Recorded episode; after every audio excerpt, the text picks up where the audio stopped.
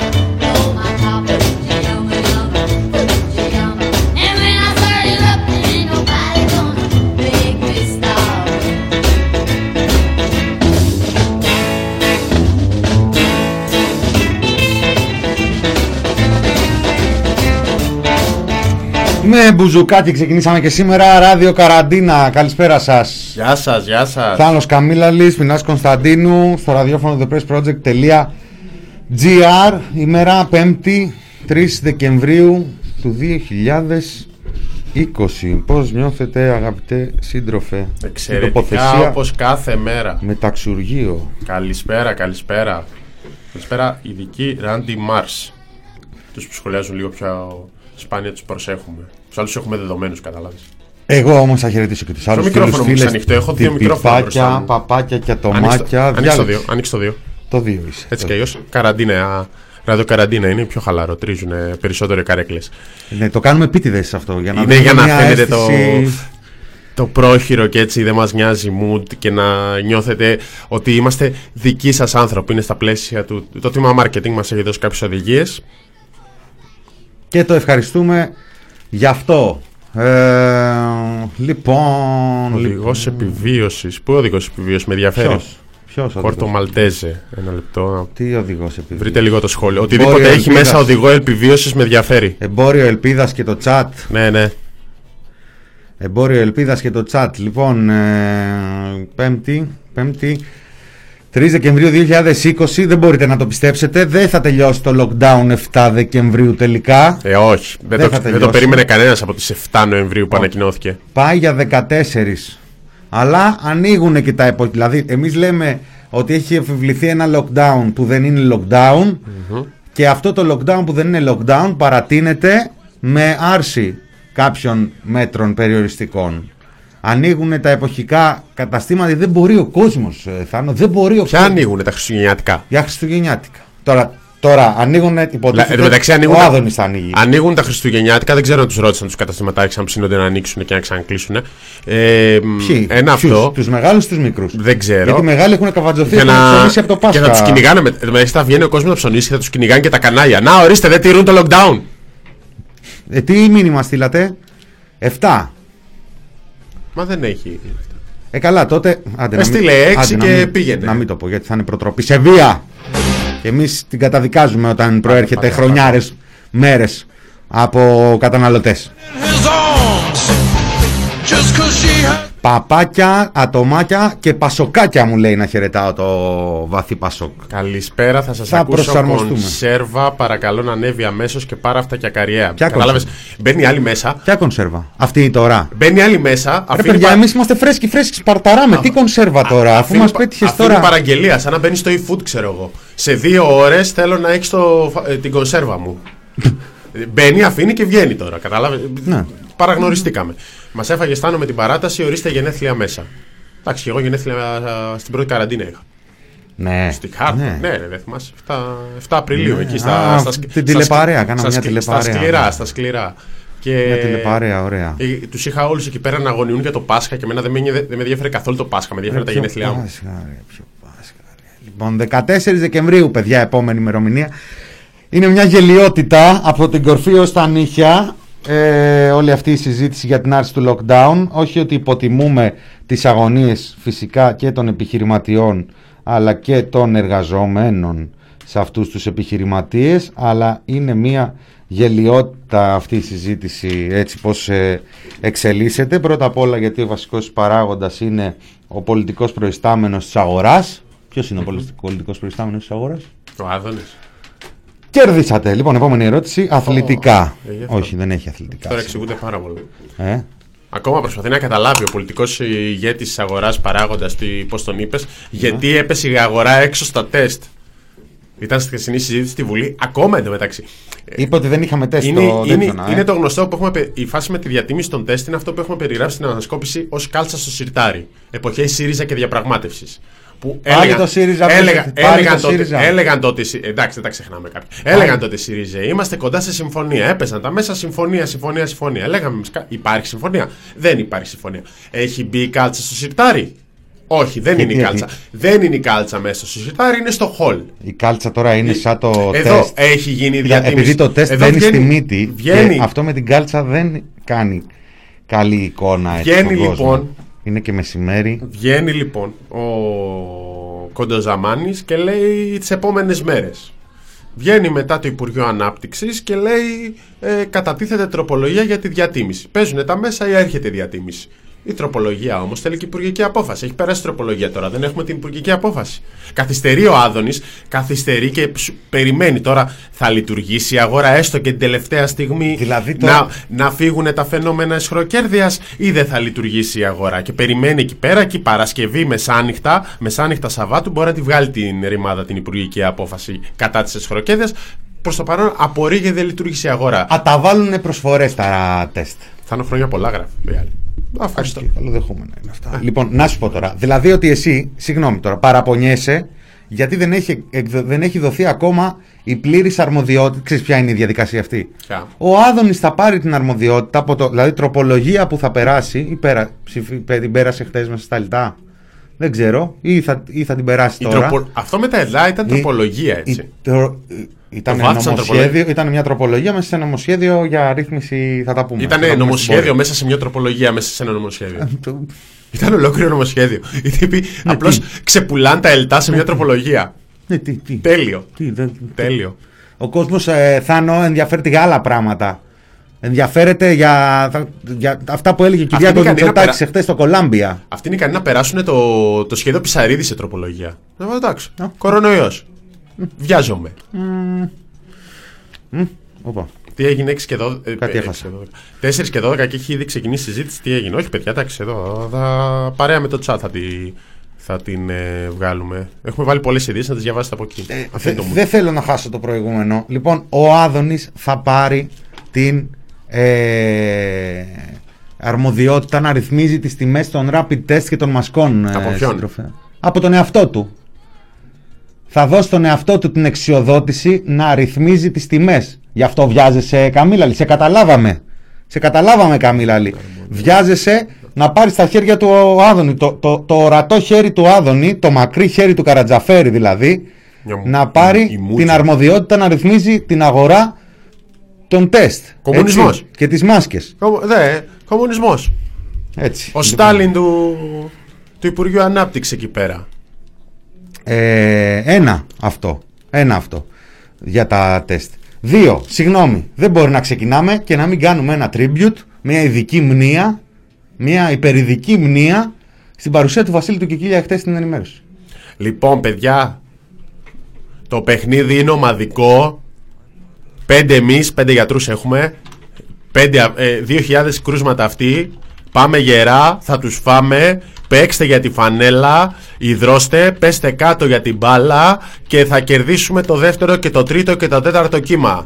Εμείς εδώ είμαστε Έλληνες και όλοι μαζί στην κοινή προσπάθεια ε, θα, ακούσουμε, θα κερδίσουμε τον κορονοϊό. Πάμε, πάμε, πάμε, μπράβο, μπράβο. Και τώρα θα ακούσουμε και ένα μήνυμα από τον... Ε, ε, Από το μουγκό φίλο από το τον, ΠΟΗ. ε, τι, Έφερε ένα μουγκό... UT, UT University of ε, London που λέγανε και στο Κωνσταντινού και Ελένης που δεν θα παίξει ακριβώς το μήνυμα και φταίει η ΕΡΤ γι' αυτό και αυτό, καληνύχτα σας. Και ο φιάσκο. ΕΟΔΗ είναι ψέματα. Τι φιάσκο ήταν αυτό. Τι φιάσκο ήταν αυτή η, η, η συμμετοχή του, του ΠΟΗ, του φίλου εκεί, του Κλα- Hans Klugen. Klugen. Ήταν ο Klugen στην, ε, στο Υπουργείο Υγεία- Υγείας και ο Klugen ήταν στο, στα γραφεία του ΠΟΗ. Παιδιά, σας έφερε ένα φίλο μου από εδώ, θα σας τα πει. Ο Κλούγκεν. Λοιπόν, ε, και ο Κλούγκεν προσπαθούσε να μιλήσει και δεν ακουγόταν Χριστός. Και μετά που κάτι ακουγόταν, πρέπει να. Δεν ξέρω. Γιατί ο φίλος που έκανε τη μετάφραση, λογικά, θα μας το πούνε αν έχουμε και κάποιο φίλο φίλοι που κάνουν, ε, ε, που, προσ- που κάνουν μετα, μετα, μεταφράσεις, τέλος πάντων, μεταγλωτήσεις ε, live, λογικά παίζει ένα ρόλο το τι ακούει στα αυτιά του, αλλά βοηθάει να διαβάζει και τα χείλη. Ε; Αλλά τα χείλη δεν μπορούσε να τα διαβάσει γιατί ο άλλος ο τύπος που ήταν στο στούντιο φοράγε μάσκα. Ε. Οπότε αυτό δεν πήγε καλά. Κατέρευσε αυτό. Μετά βγαίνει ο Κικίλιας και λέει Εμβόλια, εμβόλια θα γίνουν εμβόλια breaking. Τα εμβόλια θα ξεκινήσουν να γίνονται αφού έρθουν. Αυτή είναι μια πάρα πολύ σημαντική πληροφορία που δεν την ξέραμε μέχρι χθες. Είμαστε σίγουροι ότι το έχουμε επιβεβαιώσει αυτό; Ναι, ναι. Ωραία. Είναι σίγουρο μετά την ανακοίνωση από τον Υπουργό, εμβολιασμός πριν έρθουν τα εμβόλια δεν θα ξεκινήσει. Ωραία. Είναι, τε- είναι απόφαση Μητσοτάκη αυτή. Την οποία εφαρμόζει ο Βασίλης ο Κικίλιας. Ευχαριστούμε, Κυριάκο. Εντάξει, θα Ευχαριστούμε. ξεκινήσει ο εμβολιασμός αφού έρθουν τα εμβόλια. Πότε; Ο- όταν έρθουν. Ωραία. Όταν έρθουν τα εμβόλια, θα ξεκινήσει ο εμβολιασμός, ε, Θάνο. Ωραία. Εντάξει. Λοιπόν, ε, το ωραίο δεν είναι που ο Υπουργός δεν είπε τίποτα για το θέμα, ένα από τα θέματα της θεσινής ημέρας, που είναι αυτή η κραυγαλαία μεταφορά, μετακίνηση προσωπικού υγειονομικών από την πρωτοβάθμια και από τα νοσοκομεία και τα κέντρα υγείας στα εμβολιαστικά κέντρα. Άντε δεν του ήρθε του Υπουργού να πει, σου λέει το πρόγραμμα, το, το πρόγραμμα που παρουσίασα είναι, δεν καταλαβαίνω την έκρηξή σας. Άντε δεν σκέφτηκε να πει και μια λέξη για τον ΕΟΔΗ από μόνος του. Έχει γίνει τόμπολα μέσα στο Υπουργείο του. Ο Αρκουμανέας πριν και με πόσες φορές μιλάνε στο τηλέφωνο τη μέρα. Δηλαδή πριν πάει ο Κικίλιας στην, στην, στην, στην ενημέρωση την τελευταία ώρα ποια θέματα συζήτησε ας πούμε με το επιτελείο του. Ο ΕΟΔΗ τι νούμερο ήταν σε προτεραιότητα. Δεν είπε μια λέξη για τον ΕΟΔΗ. Και άντε πες ούτε για τον ΕΟΔΗ του κόψε να πει. Τώρα είναι συνέντευξη τύπου αυτό. Με Όχι. τέσσερις ερωτήσεις Γιατί είναι υπουργός υγείας. για λεχτές. Είναι υπουργός υγείας. Θα ξεκινήσουμε από τα βασικά. Δηλαδή, Ποιος είναι υπουργός. το έχω απορία. Γύρισα και το είπα Πανδημία στον χωρίς Κωνστα- Υπουργείο γύρισα- Υγείας. Γύρισα και το είπα στον Κωνσταντίνο. Δηλαδή τώρα ο, ο νεοδημοκράτης ψηφοφόρος που, έχει, που αγωνιά για την πανδημία έτσι είδε αυτό το θέαμα, βλέπει αυτό το θέαμα στην ενημέρωση Τετάρτης βλέπει αυτόν τον υπουργό να ψάχνει εκεί στοιχεία και να πω και αυτό και ε, τα εμβόλια Improv, και, improv, παιδί και μου. έχω εδώ 10 γιατρούς που θα διαβάσω τα ονόματα και τους ευχαριστώ. Ευχαριστώ τον Γιώργο από τα Πατήσια, τον Νίκο από, το, από, Όχι το, το- από όχι, τα Πετράλωνα. Τον Γιώργο από τα Πατήσια και τον Νίκο από τα Πετράλωνα Του Ιασό, από το τάδε νοσοκομείο. του Α, Ιασό, θέλω να το κάνεις παιδιά. Μετροπόλιτα. Και εσύ; Α, και εσύ διαφήμιση, ε. Ναι, ναι. Μας τα λες καλά. Η συγκεκριμένη Πρώτα με τον συνέντευξη Άδωνη, μετά του με τα... Υπουργού είναι ε, μια χορηγία του Ιασό και του. Και μετά του- ευχαριστώ και κάτι γιατρούς του δημοσίου που πάνε οικειοθελώς. τους διπλασιάζει. Εθελοντικά λέει. Τους διπλα... Όχι, στους- στο Περίμενε, δημόσιο περίμενε, διπλασιάζει. περίμενε. Τους χρωστάει εφημερίες, αλλά τους Έχουμε διπλασιάζει μπλέξει, μισθό. ε, ε, έχουμε τον Μπαμπινιώτη να βγαίνει και να μας γανώνει τα αυτιά. Πότε με το delivery και την ταχυμεταφορά. Πότε με το click away και το πάτημα από απόσταση. Δεν ξέρω εγώ τι στο καλό. Ε, αλλά να βγει ο, ο Μπαμπινιώτης και να διορθώσει και να πει Τι λέτε κύριοι, καμία νοσηλεύτρια από την Κρήτη δεν πήγε στη δράμα εθελοντικά. Καμία, κανένας νοσηλευτής από αλλού δεν πήγε στη Βόρεια Ελλάδα εθελοντικά. Κανένας γιατρός τώρα που ανακοινώνει δεν πάει εθελοντικά. Οικειοθελώς πάνε. Οικειοθελώς πάνε.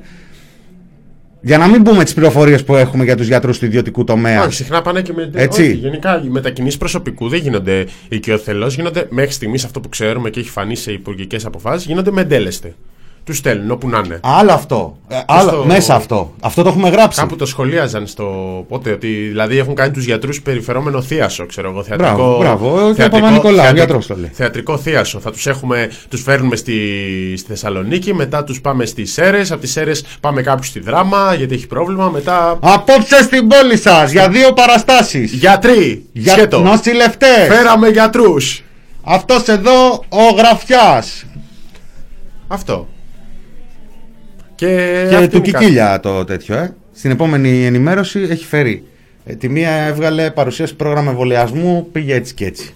Μετά έβγαλε τον Αρκουμανέα, θεωρία για ΕΟΔΗ. Κανένα ταχυδακτηλουργό. Ε, Κανένα... Το Σανκάρα θα έχει την άλλη το Σανκα- εβδομάδα. το ένα- Ό,τι μπορεί να κρατήσει Ένα ψηλά τύπο τα που νούμερα. βγάζει ξέρει. φλόγες από το στόμα του σήμερα μαζί μας. Σήμερα με τον Υπουργό, τον Βασίλη Στην τον Κικίλια. ενημέρωση, ταταρό. Θα έρθει τρίτο κύμα. Εγώ δεν ξέρω. Τα τάρω. Δείτε την ενημέρωση του Βασίλη Κικίλια. Εν Στι 6, 6 και 20, 6 και μισή. Ό,τι ώρα του έρθει. Εν τω μεταξύ τους είπε και συναδέλφους τώρα, δεν είναι προσβολή αυτό. Τι προσβολή, παιδάκι μου, δεν άκουσες που είπε ότι για πρώτη φορά ανακαλύπτουμε το καλό της επιστήμης; Καλά, εντάξει, τα παίρνουν τα πτυχία στη Ρουμανία, στη Βουλγαρία, δεν ξέρω από πού τα αγοράζουν. Δεν Στη μπο- ΔΑΠ. Στη... Ναι, στη ΔΑΠ. Στη ΔΑΠ. Η ΔΑΠ είναι ειδική σχολή, δεν έχει να κάνει. Είναι και χωρί. Ναι. Τα παίρνουν τέλος πάντων έτσι που τα παίρνουν. Δεν μπορεί. δεν- πρώτη φορά με επιστήμη. Δεν, εντάξει ρε φίλε. Εντάξει ρε φίλε. Είσαι άσχετο περαστικός από το Υπουργείο Υγείας. Εντάξει. Κρύφτο λίγο. Το ζήτημα είναι ε, με τους συναδέλφους πάντως το, το ωραίο. Έχω εδώ τους συναδέλφους μου. Τώρα σου λέω δεν είναι προσβολή, τώρα να περνάς. Και βγαίνει ο Σπανούλης και λέει: Ευχαριστώ Βασίλη που μου δίνεις το ώρες λόγο. στη- 25 ώρες Θα στη- μιλήσω μετά το Θοδωρή, τον Παπαλουκά. 25 ώρες στη μέτωνα και να έρχεται ο άλλος που δεν θα του. ούτε σκολικοειδίτιδα δεν θα τον άφηνες να κάνει πάνω σου και να σε λέει Είμαστε συνάδελφοι. δηλαδή, εμείς τώρα που. Σκολικοειδίτιδα, συ- τι συνάδελφοι, έκανα. συνάδελφοι με τον Πορτοστάλτη. χέρια ας του πούμε, Βασίλη με του το- Κικίλια. Με δεν ξέρω εγώ. Τον ποιον. πυρετό δεν τον άφηνα Όσο να μου συνάδελφο πάρει. ήταν, ε, το είδα στο Twitter. Όσο συνάδελφο είναι ο Βασίλης Κικίλιας με τον Σακίλ Ονίλ, ας πούμε, ήταν όταν παίζανε. Με, ε, και με το Σπανούλι, ας πούμε. Ε, τόσο είναι με τους γιατρούς του, του ΕΣΥ. Τέτοια διαφορά ικανοτήτων. Αλλά αυτόν έχουμε, αυτόν, αυτόν έχει Έτσι μας επιλέξει. βρήκε, παιδιά, έτσι μας βρήκε. Τι να κυβέρνηση. κάνουμε τώρα; Έτσι Περι- μα Περιμένω βρήκε. την ενημέρωση που θα εμβολιαστεί live ο Βασίλης ο Κικίας. Παιδιά, σαν τον. Ε, Ναι. σαν τον Με ε, κάρφωμα, με κάρφωμα θα Σαν, εμβολιάσει. σαν- σαν το πατούλι θα είναι που θα κοιτάει λάγνα την κάμερα. Το εκεί που είχε πατούλης, βγάλει. ρε φίλε. Γιατρός πράγμα. Έκανε και. α, Δεν ξέρω, τον είδε στο Μέγκα. Βγήκε και ψή, ψέλισε. Τέλος πάντων, έχουμε ένα πατούλι ο οποίος προχτές ανακοίνωσε ότι βγήκε θετικό στον κορονοϊό. Έτσι. Λοιπόν, και τα σκαλίζουμε λίγο και βλέπουμε ότι βγήκε θετικό στον κορονοϊό. π- Πήγε το πρωί στο Sky. Μάλλον ήρθε σε επαφή την προηγούμενη μέρα με τον αντιπεριφερειάρχη Κρούσμα, αντιπεριφερειάρχη Οικονομικών. Ο οποίος είχε συναντηθεί με τον Δήμαρχο Σαρονικού, όπως και ο Πατούλης, ο οποίος βγήκε θετικός. Έχουν γίνει αυτά μες στο Σαββατοκύριακο και τη Δευτέρα.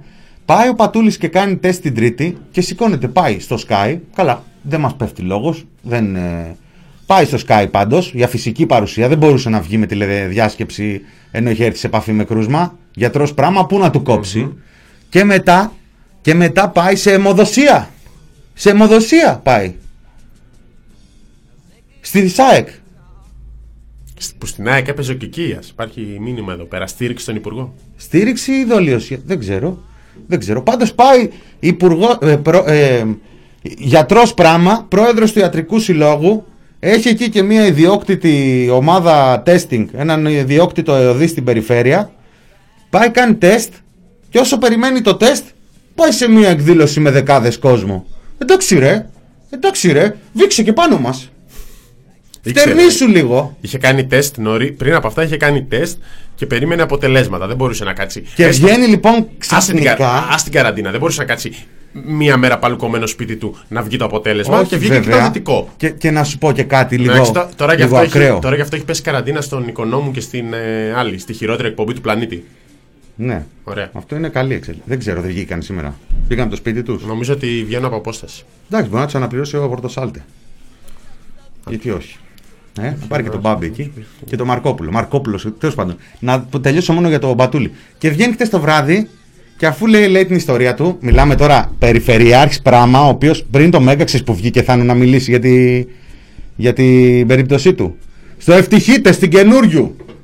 Περιφερειάρχης Αττικής, αλλά η Δούρου. Πού, πού είναι η Δούρου, δεν βγαίνει στο τηλέφωνο η Δούρου. Καλά, η... έχουμε πρωθυπουργό που η πιο σοβαρή τηλεοπτική του συνέντευξη πριν τις εκλογές ήταν στη Σταματίνα Τσιμτσιλή τώρα. Τι λέμε. Στη Τζιμτσιλή.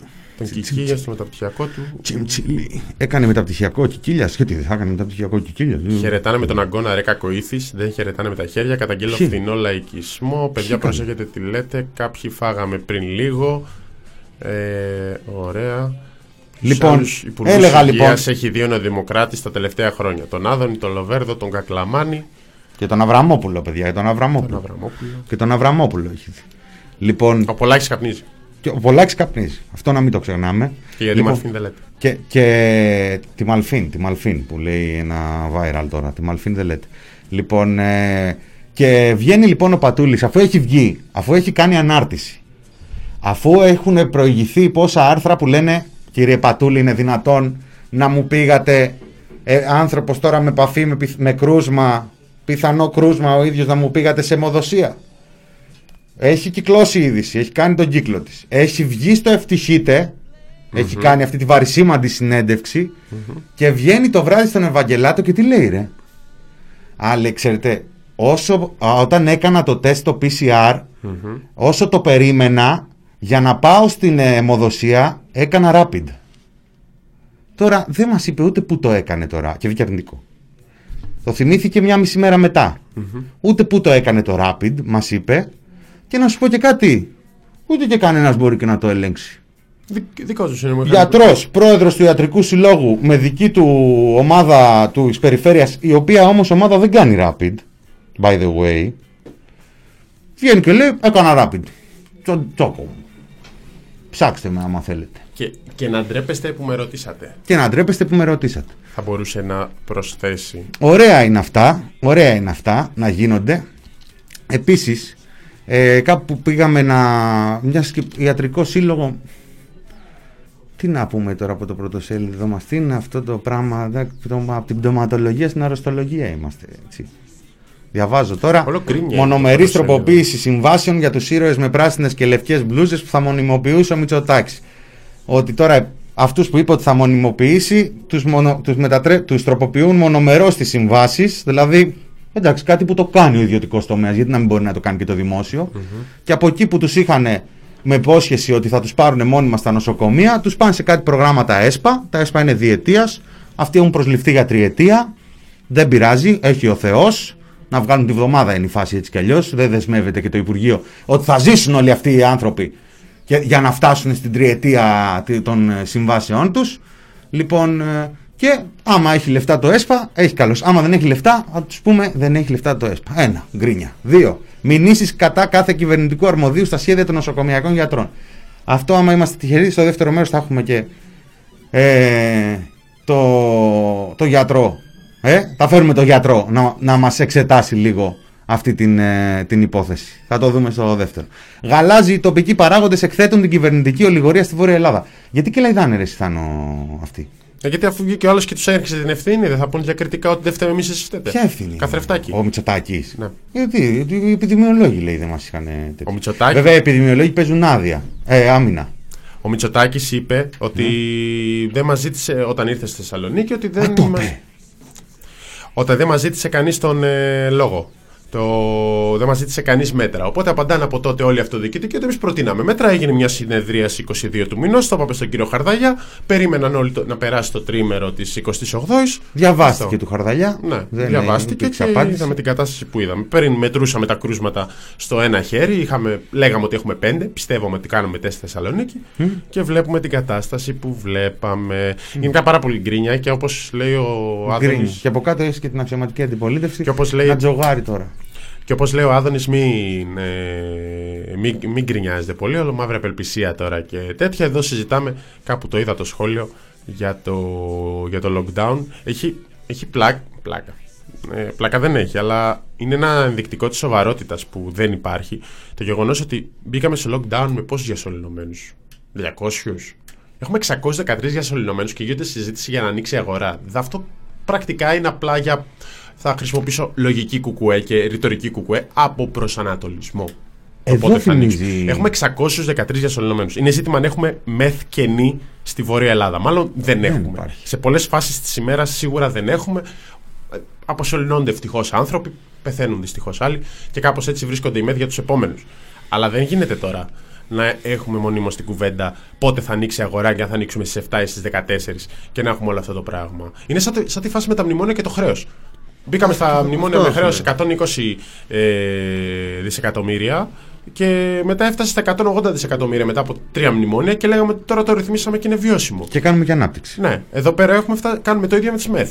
Όσο δεν πέφτει ο αριθμός των ΜΕΘ και λέγαμε από χθες, μόλις είδαμε το νούμερο, ότι το, 6, το συν 17 από το 596 στο 613 ήταν τραγικό για άνοιγμα το lockdown. Ποιος θα, πώς θα πιστεί ο κόσμος ότι παιδιά τώρα ανοίγουμε; Με 500 διασωληνωμένους ας πούμε ενώ κλείσαμε με 200 ακόμα και αν υπάρχει μια τάση που, δεν, που πολύ εύκολα μπορεί να γυρίσει ανάποδα δεν το ξέρω και προφανώς είναι αποτυχία δεν ξέρω αν το έχετε καταλάβει αλλά πολλές χώρες χαλαρώνουν τα μέτρα γενικά δηλαδή η Βρετανία τα χαλάρωσε, η Γαλλία έχει ανακοινώσει ήδη τη χαλάρωση που το παρακολουθεί το ζήτημα. Η Γερμανία δεν είχε ποτέ γενικό lockdown όπως λέγεται το γενικό το δικό μας το lockdown. Δεν συμβαίνει σε πολλές χώρες της Ευρώπης αυτό το ολικό με τον τρόπο, όλοι το ίδιο κάνουν, αυτό το ολικό λουκέτο όπως συμβαίνει στην Ελλάδα. Δεν υπάρχει αυτό το επιχείρημα. Έχουμε ένα από τα σκληρότερα lockdown στην Ευρώπη αυτή τη στιγμή και δεν πάει και καλά και, έχω, και παρακολουθούμε και 100 νεκρούς τη μέρα και παρακολουθούμε και όλη αυτή την τραγωδία και τον τραγέλαφο που πετάνε γιατρούς από εδώ και από εκεί και μετακινούν προσωπικό άρον-άρον γιατί δεν θέλουν να, να μονιμοποιήσουν κόσμο και να προσλάβουν κόσμο.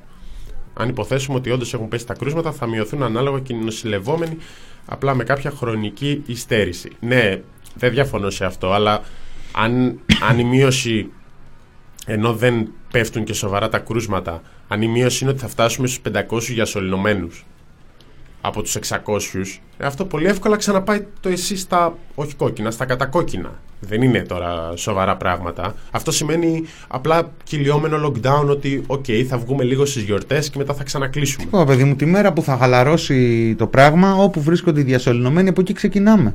Και από εκεί ξεκινάμε χωρίς να αναπτύσσει. Δεν θα ανεβαίνει ταυτόχρονα ο αριθμός των διασωληνωμένων, γιατί δεν θα μπορούν. Δεν θα φτάνουν να τους διασωληνώσουν τους ανθρώπους. Λοιπόν, μουσικούλα μουσικούλα και επιστρέφουμε με δεύτερο μέρος της εκπομπής.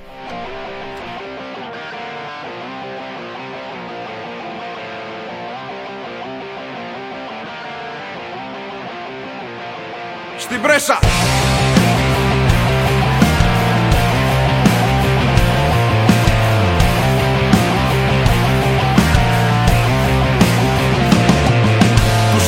Και τα αδερφιά μου και εκείνους που αγαπούσα. Τους έστειλε στη ξενιτιά τη μαύρη και τη ρούσα. Κατάρ Ντουμπάι και Αμάν και στα άλλα Εμμυράτα. Και κάτω εκεί στα καγκούρο να σφουγγαρίζουν πιάτα. Ξαδέρφια και παιδιά, ξαδέρφια και παιδιά Ξαδέρφια και παιδιά, ξαδέρφια πήρες και παιδιά και άφησες και ρόδια. Να σέρνονται στον καφέ σαν ζώδι δίχως δόντια. Και εσύ με την κουρσάρα σου και δέκα μπάτσους δίπλα. Κοτσάρεις δυο υπόγραφες και μας πατάς μια τρίπλα. Άλλη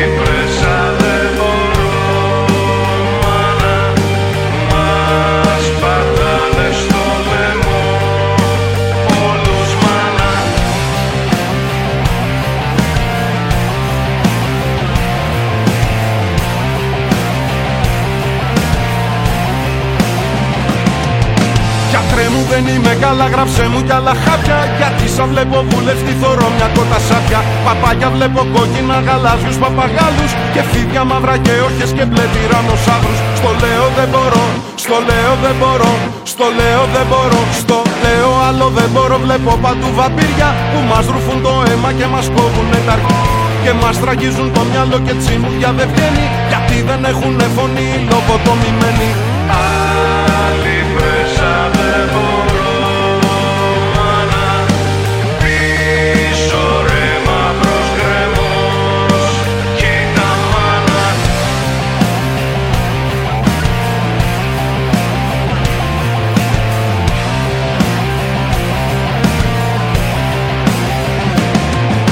απόψινο μου το όνειρο παντού φωτιές και στάχτη. Και εμείς δεμένοι σαν κλωστοί σε σιδερένιο αδράχτη. Για πες μου ποιος μας στήλιξε σε τούτο το κουβάρι. Την άκρη πες μου ποιος θα βρει και πες μου ποιος μπλοφάρει. Στον ύπνο μου αν δω, στον ύπνο μου αν δω στον ύπνο μου αν δω, στον ύπνο μου αν δω Φωτιές μου λέγε η γιαγιά μου. Ένα μεγάλο βάσανο θα φύγει από την καρδιά μου. Και αν ξυπνήσει η καρδιά τα πάντα θα σαρώσει. Γιατί δεν έχει σύνεση μυαλό να την προδώσει.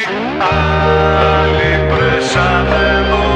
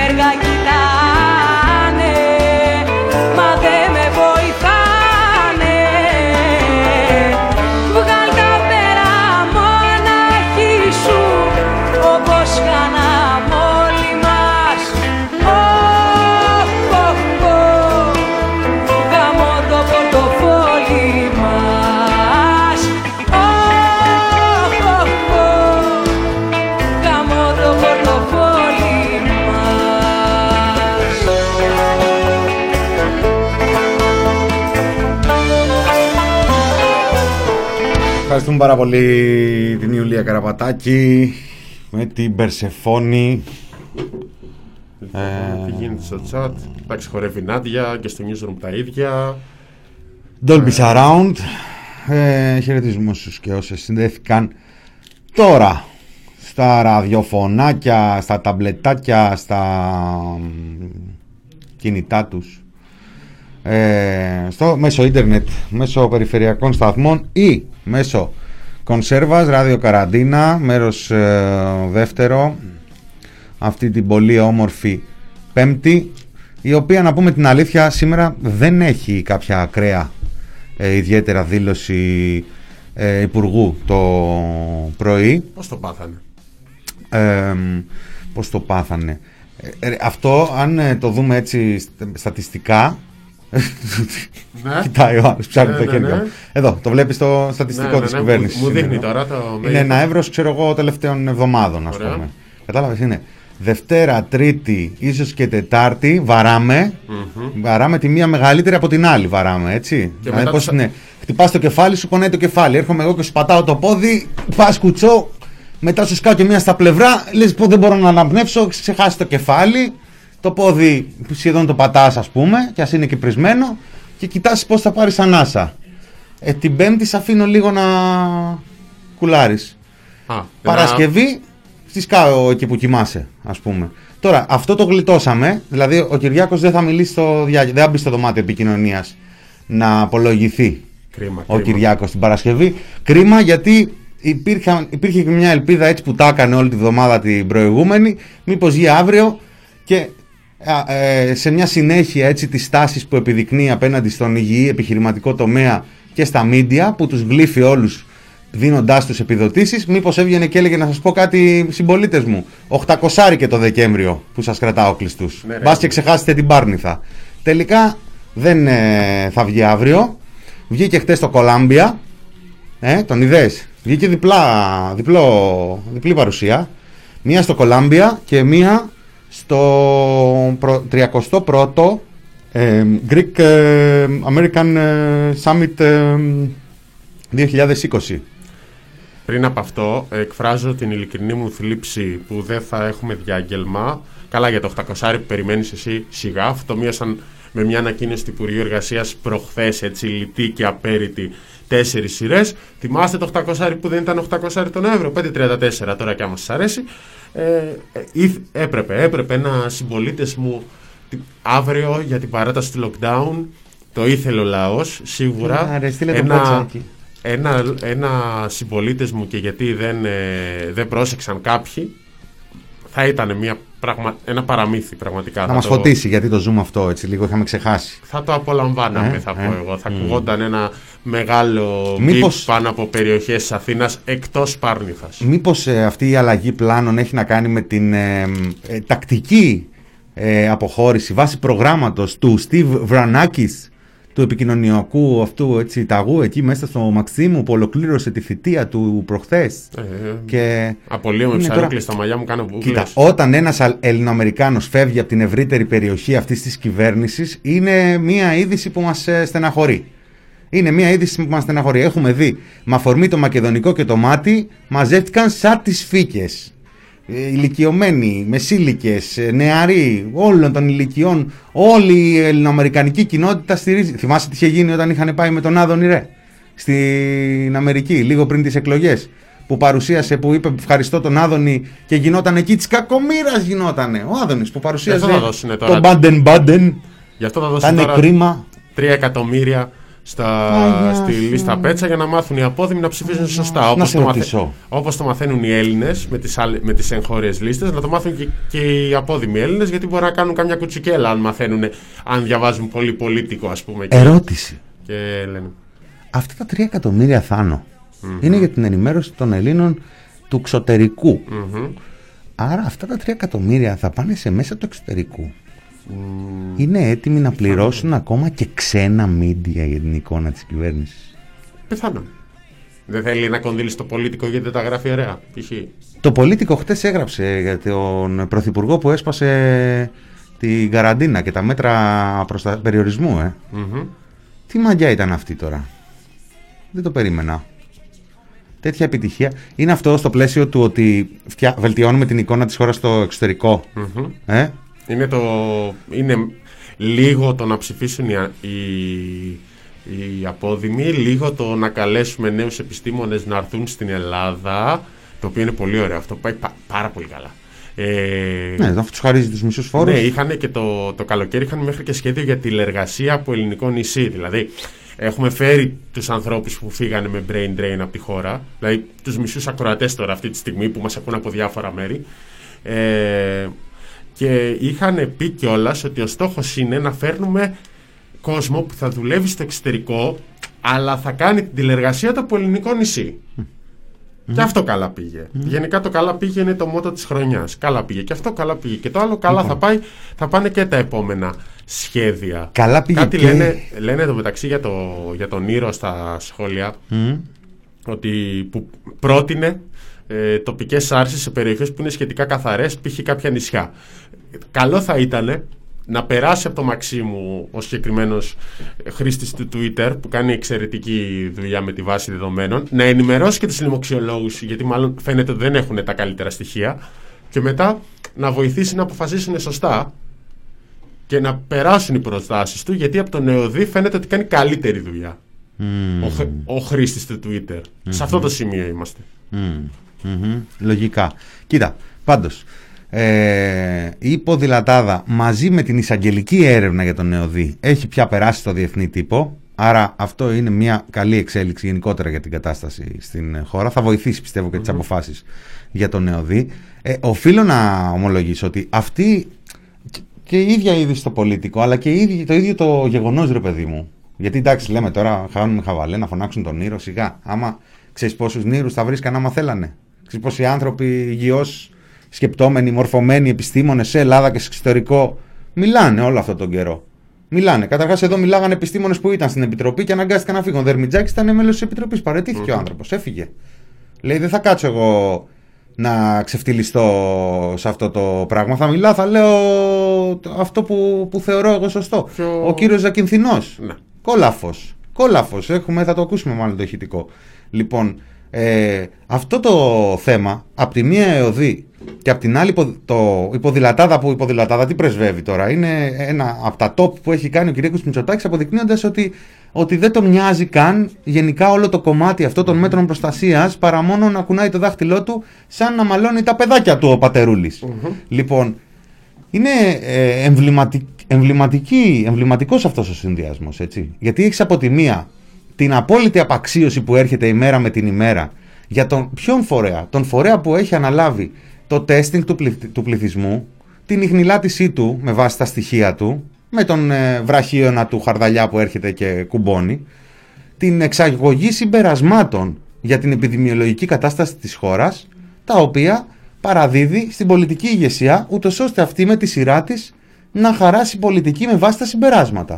Απ' τη μία. Και απ' την άλλη, έχεις έναν πρωθυπουργό, ο οποίος μονίμως, και πριν την ποδηλατάδα δηλαδή, δίνει το κακό παράδειγμα, δίνει το κακό παράδειγμα με τις αποφάσεις του, πότε με τα καράβια που δεν κολλάει και πότε με το να μην μπαίνουν μάσκες σε κλειστούς χώρους. Τα έχουμε ζήσει όλα αυτά, πότε με τις τάξεις και αυτά, και με την πολιτική του λοιπόν, αλλά και με την πολιτική του τη, μικρο, τη μικρή, την καθημερινή την πολιτική του, όταν πάει σε επισκέψεις και χαϊδεύει κεφαλάκια παιδιών, όταν πάει και συνοστίζεται μέσα σε εκκλησίες ή μέσα σε άλλους χώρους και όταν σπάει την καραντίνα και τα περιοριστικά μέτρα και καταγράφει 4-5 δεν ξέρω πόσες παραβάσεις. Μιλάμε για τον απόλυτο εξευτελισμό. Μιλάμε για την απόλυτη απαξίωση της πανδημίας. Έτσι. Το μήνυμα δηλαδή που στέλνετε πρώτα απ' όλα μέσα στους, εντός των πολιτών και σίγουρα έξω. Όποιος δηλαδή μπορεί να δει, να διαβάσει από ξένες χώρες τις ειδήσει εδώ, σίγουρα το αντιλαμβάνεται ότι εδώ πέρα δεν πάμε καλά. Δεν πάει καλά μια χώρα της οποίας ο Πρωθυπουργός απαξιώνει τα μέτρα προστασίας και το σύστημα που είναι υπεύθυνο να παρακολουθεί την πανδημία έχει απαξιωθεί πλήρως και δείχνει ότι δεν δουλεύει τουλάχιστον. Το, το σύστημα πιστεύαμε, γιατί πιστεύουμε τι λένε τα κυβερνητικά στελέχη πρώτα απ' όλα, ε, ότι είναι ένα πάντως όσον αφορά τα κρούσματα. Το, ε, αν μιλάμε για συστήματα. Γιατί είχαν βγει την Κυριακή και το η Δευτέρα και λέγανε υπάρχει ένα σύστημα καταγραφής. Βγαίνουν οι συμβάσεις και βγαίνει χθες ο Στέλιος Πέτσας και λέει εντάξει, ο κύριος Τσίπρας, ναι, ναι, ναι, οκ, ξεκινάμε εχθρός της χώρας που υπονομεύει την εθνική προσπάθεια, προδότης, κομμούνια ε, κλπ. Υπάρχει ένα υποσύστημα. Κάτσε, όπα. Δεν μας είχες πει για υποσύστημα. Υποσύστημα σημαίνει ότι λειτουργεί κάτω ή δίπλα από το εθνικό σύστημα. Αφού λέει τα στοιχεία μετά καταλήγουν στο κεντρικό σύστημα. Αυτό δεν το, απο- δεν το έκανε κανείς. Η, το πρώτη αμφισβητεί αποκάλυ- κανείς. η πρώτη αποκάλυψη ήταν ότι υπάρχουν δύο συστήματα καταγραφής. Το ότι καταλήγουν στο Εθνικό Μητρό, το λέγαμε και χθες, δεν το αμφισβήτησε κανένα δημοσίευμα και καμία σύμβαση. Οπότε το ζήτημα εδώ είναι ότι πόσο γρήγορα μπαίναν τα στοιχεία. Αυτό διερευνάται. Γιατί η πληροφορία είναι ότι αυτό το υποσύστημα που κόστησε 600.000 ευρώ παραπάνω από το κανονικό σύστημα, το οποίο δεν, συ- δεν συνηθίζεται. Αν το πούμε παρακλάδι. Κόστησε- αν το κόστησε πούμε συν παρακλάδι. 800. Αν το πούμε παρακλάδι, το ένα κόστησε 184.000 και το άλλο κόστησε 800. Και το υποσύστημα είναι αυτό με τις 800. Αυτό λέμε. Ε, οδή είσαι ρε φίλε, πρώην και ελπνό τώρα. Δηλαδή για 200.000 δεν πας στο περίπτερο ρε φίλε τώρα. Και εσύ μην τους αδικείς. Ε, ε, χαίρομαι που συνεχίζει παραδόσει αυτή τη χώρα. εκατομμύρια έχουν μοιράσει μέσω του Κελπνό τώρα. 800 χιλιάρικα θα τα κάνουμε. Τι τσίπηδε που είστε τώρα. Δηλαδή τον Αρκουμανέα τον έχεις δει τι ωραίο παιδί, να τι οικογένεια ωραία που έχουμε όλοι εδώ. Είμαστε το κράτος που τα λέει. Σε χαλάνε δηλαδή αυτά. Ε, ζηλεύετε τη- την επιτυχία της Ελλάδας, κύριε. Να αρχίσω τώρα να φωνάζω. Ε, εδώ μεταξύ δεν γίνεται καν κουβέντα για το 800 ξέρω εγώ τις- σε χιλιάδες. Περισσότερο, περισσότερο μας ενδιαφέρει το αν κατέγραφε γέρο τα κρούσματα. Αυτό, αυτό είναι το ζήτημα. Αυτό ίσως να ενέχει μία πληροφορία. Δηλαδή, να το εξηγήσουμε. Λέμε, ένα είναι το σύστημα που υπέγραψε η ΔΙΚΑ, ο οργανισμός αυτός, mm ποια είναι τα αρχικά του, δεν θυμάμαι. Ήθη- Ε, η, ε, ηλεκτρονική. Τέλος πάντων, ναι, ναι, το βρούμε. που ο οργανισμός λοιπόν αυτός που παραλάμβανε τα στοιχεία από τον ΕΟΔΗ, Μμμ. Ηλεκτρονική διακυβέρνηση κοινωνικής ασφάλισης ΑΕ. Μπράβο. Είναι ένας τέτοιος φορέας με ένα τέτοιο τίτλο. Λογικό είναι, ας πούμε, να ανακατεύεται με όλο αυτό το, το σύστημα, έτσι δεν ειναι Λοιπόν, η μία σύμβαση λοιπόν των 185.000 είναι για το σύστημα αυτό που παραλαμβάνει από ΕΔΗ και αυτό που μας περνάνε σιγά σιγά με το υποσύστημα είναι ότι ο ΕΟΔΗ χρειαζόταν για τα κλιμάκια 500 κλιμάκια, 500 ομάδες. Και τι ομάδες τώρα, έτσι, κάτι δαπίτες, κάτι ε, κάτι άνθρωποι που κουβαλάγανε σημαίες στο μακεδονικό, κάτι αυτούς τι θα τους κάναμε τώρα να πούμε. Λοιπόν, ε, αυτοί έπρεπε να έχουν ένα σύστημα που θα στέλνουν τα στοιχεία στον ΕΟΔΗ για να τα παίρνει ο ΕΟΔΗ και να τα στέλνει στον ΙΔΙΚΑ. Επειδή λοιπόν δεν είχε ο ΕΟΔΗ τέτοιο σύστημα, θα ήταν λογικό τώρα να πάρει το κράτος στο φορέα του τον ε, αρμόδιο μια ομάδα η οποία θα φτιάξει ένα τέτοιο σύστημα. Όχι βέβαια, ΣΔΙΤ θα κάνει το κράτος με μια σύμβαση τέσσερις φορές πιο ακριβή από το κεντρικό σύστημα. Ε; Μια σύμβαση που δεν υπήρχε στην αρχή. Εσύ γιατί αν ήσουν λέγανε τώρα ο Τσιόδρας. Δεν υπάρχουν συμβάσεις. Ναι, ναι, λέγαμε ότι δεν Καλά, αν υπάρχει. ήμουν ο Τσιάρας θα, θα, Ο τρώγα και, Ρίτσο. θα τρώγα και τα πόμολα. Τσιάρας τρώει άλλο, δεν τρώει πόμολα, τρώει κάσες. Α το το πούμε. Ναι, τις πόρτες. πόρτες, αυτό εννοώ. Πόρτες, πόμολα. Ο Τσιάρας. Για αυτά. τον Τζιόδρα λέω, για τον Τζιόδρα. Α, α, α, για τα στοιχεία. Αν ήσουν ο Τσιόδρας και ήξερες τώρα ότι υπάρχει το κεντρικό σύστημα του ΙΔΙΚΑ που λαμβάνει τα στοιχεία από τον ΕΟΔΗ, αλλά υπάρχει και ένα εσωτερικό σύστημα του ΕΟΔΗ που παίρνει στοιχεία τα οποία έχει μια καθυστέρηση. Δεν θα έπαιρνες και από εκεί στοιχεία. Αυτά είναι τα στοιχεία που παίρνει ο κύριος Τσιοδρίνιος. Και Ναι. αυτά μοιάζουν διπλά τα στοιχεία. Δεν είναι άλλα. Ναι. Έτσι, δεν είναι άλλα. Απλά είναι αυτό που λέγαμε στον ΕΟΔΗ ότι ο ΕΟΔΗ, τα στοιχεία που καταλήγουν, ο κατάλογος ο σημερινός, ας πούμε, που θα βγει, βγήκε χθες 2.198 κρούσματα. Ε, τόσα βγήκανε. Λοιπόν, 2.198 κρούσματα. Είναι κρούσματα τώρα που το τεστ έγινε την περασμένη, σήμερα πέμπτη, πέμπτη έτσι, Τετάρτη χτες. Το τεστ έγινε την περασμένη Κυριακή και βγήκε το αποτέλεσμα Δευτέρα. Άλλο τεστ που βγήκε αποτέλεσμα Τρίτη. Άλλο τεστ που έγινε την περασμένη Τετάρτη, αλλά έγινε στη Ρόδο. Και από εκεί πέταξε. Έκανε δύο-τρεις μέρες να πετάξει, να πάει σε ένα αντιδραστήριο, να το εξετάσει το αντιδραστήριο, να βγάλει το αποτέλεσμα, να το στείλει στον ΕΟΔΗ να το βάλει στη λίστα. Οπότε μετράμε εμείς μία σούμα. Πόσα, πόσα θετικά έχεις; Γίνονται χίλια την άλλη μέρα. Κόλλα μου κι άλλα χίλια να Ναι, γίνει ναι, ναι, ένα γίνονται- 10% σταθερά. Βγάζουν χίλια κρούσματα, πανηγυρίζουν εκεί πέρα τα ζωντόβολα που γράφουν στα μέσα ε, επιτέλους καλά νέα και τέτοια σε 7.000 μοριακά τεστ. Τώρα έχεις 2% σε 19.000 μοριακά, σωστά; Μμμ. Τρέχα γύρευε. Η- Τι έχεις, τι έχει γίνει τώρα; Μείωση πιο στοχευμένα. Αναπεριοχή ξέρουμε τι γίνεται. Δεν ξέρουμε καν πότε γίνανε τα, τα, πότε γίνανε τα τεστ αυτά. Είναι 19.000, γίνανε όλα την ίδια μέρα και βγήκαν τα αποτελέσματα την ίδια μέρα. Φωτογραφίζουν την ίδια ημέρα για να ξέρουμε δηλαδή Τετάρτη ότι Δευτέρα η χώρα ήταν έτσι. Όχι. Όχι. Και δεν, και δεν προβλέπεται κιόλας. Για να μην λάβουμε υπόψη τα ιδιωτικά που λένε ότι κινούνται εκτός προγράμματος, ο μόνος που παίζει να έχει μια καθαρή εικόνα είναι η Γεωλογική Υπηρεσία Στρατού που παίρνει από όλους τα στοιχεία. Ο μόνος που αμφι- δεν ξέρω όμως, αυτός ο βραχίωνας τέλος πάντων του εκεί που συνεργάζεται με τον, με τον Χαρδαλιά. Ο μόνος. Ο μόνος. Και εκεί και πάλι είναι ζήτημα γιατί είναι ζήτημα ακριβώς αυτό το ημερολογιακό. Δεν είναι δυνατόν να ρίχνεις μέσα σαν να είναι, δεν ξέρω κι εγώ τι, σαν να είναι αυτό, φρούτα. Φέρε μήλια, μήλα, φέρε πορτοκάλια. Τι είναι αυτό, μπανάνες, φρίχτες και αυτές μέσα. Λοιπόν, έχω 47 φρούτα. Δεν πάει έτσι.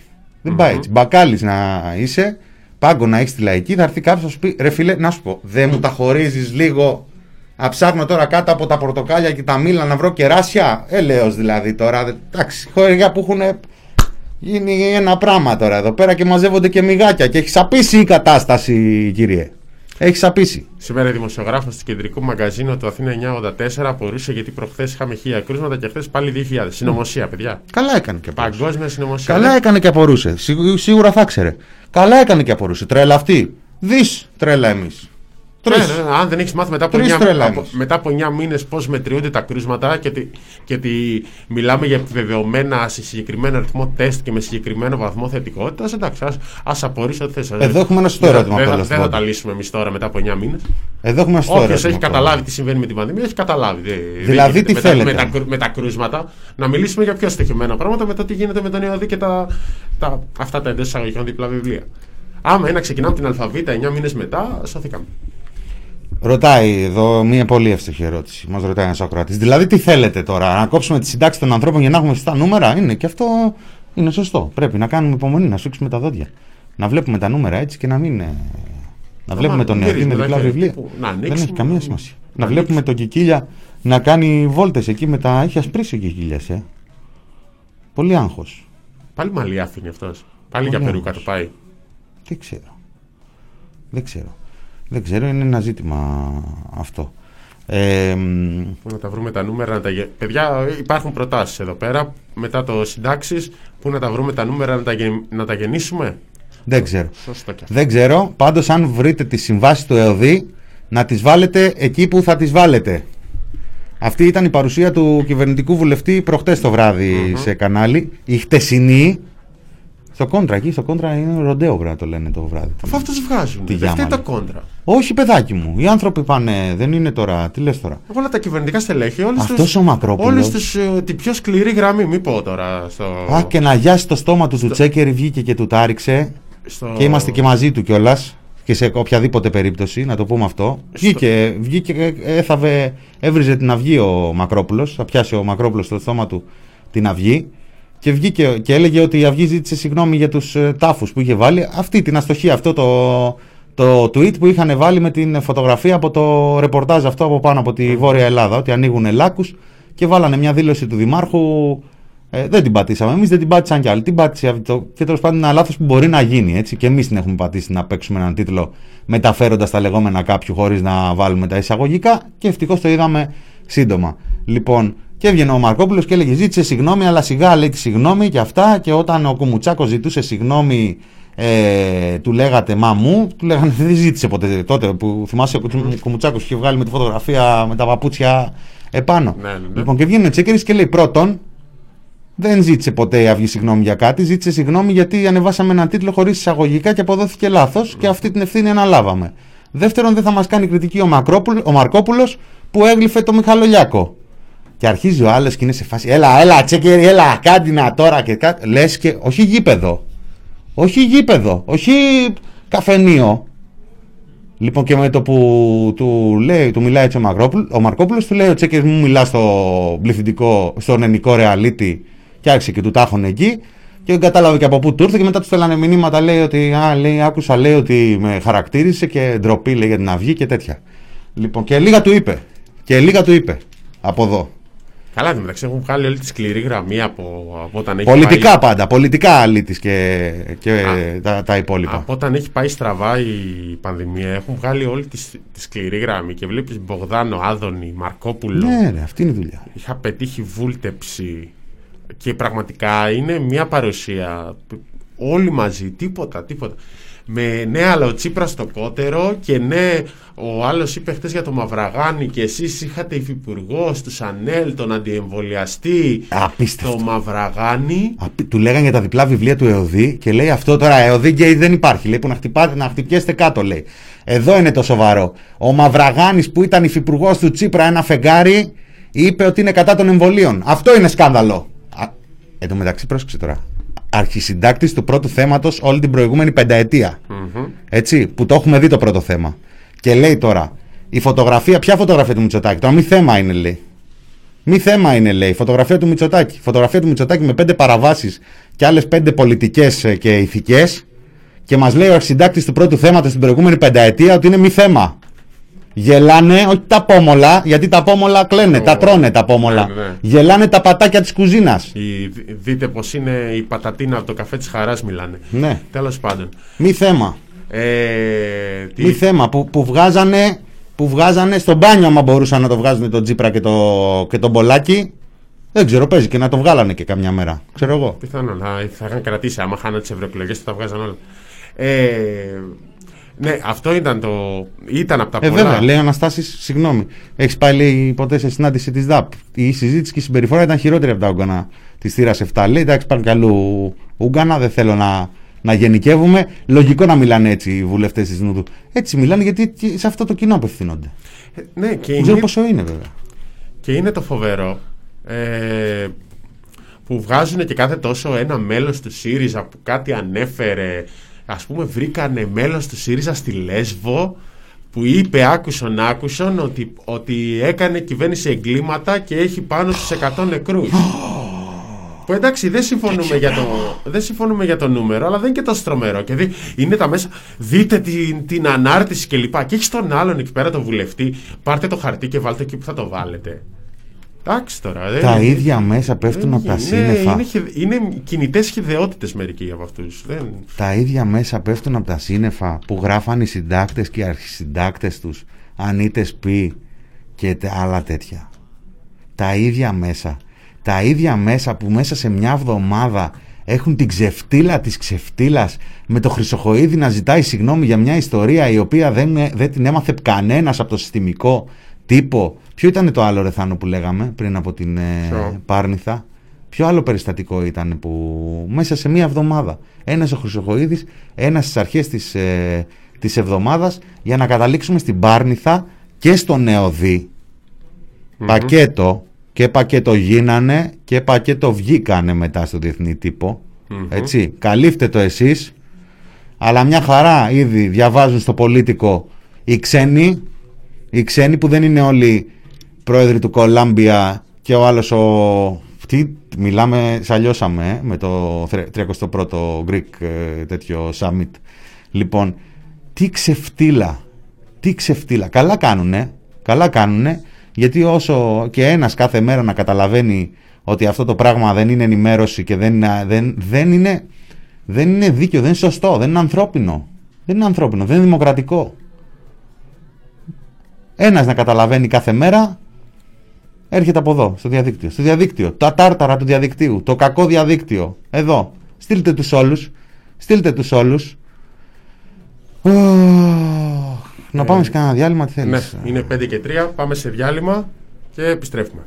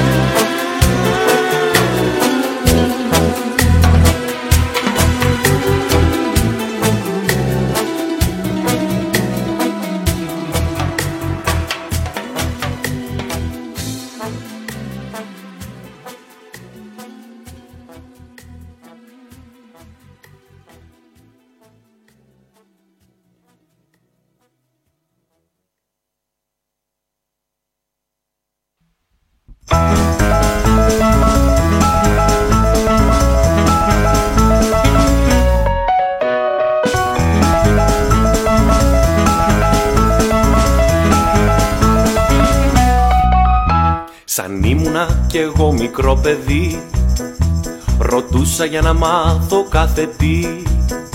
Ρωτούσα κάθε μέρα τον μπαμπά και τη μαμά Να μάθω πως γεννιούνται τα παιδιά. Γλιτούσε ο μπαμπάς μου τη μαμάκα μου κλεφτά Και μου λέγαν κι οι δυο τα λόγια αυτά.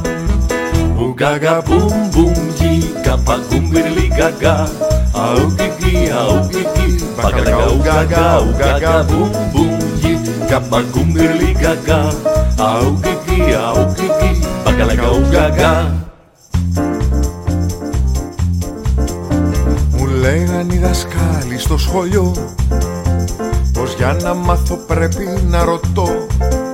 Ρωτώντας παίρνει βόλτες στο μυαλό σου το αργό Και ρώταγα συνέχεια κι εγώ. Τι πώς και πού και ποιος και πότε και όταν και γιατί Και μου λέγαν τραβώντας μου τα αυτή Ουγγαγα μπουμ μπουμ γι Καπαγκούμ μπιρλι γαγα Αουκικι αουκικι Μπακαλακα ουγγαγα ουγγαγα μπουμ μπουμ γι Καπαγκούμ μπιρλι γαγα Αουκικι αουκικι Μπακαλακά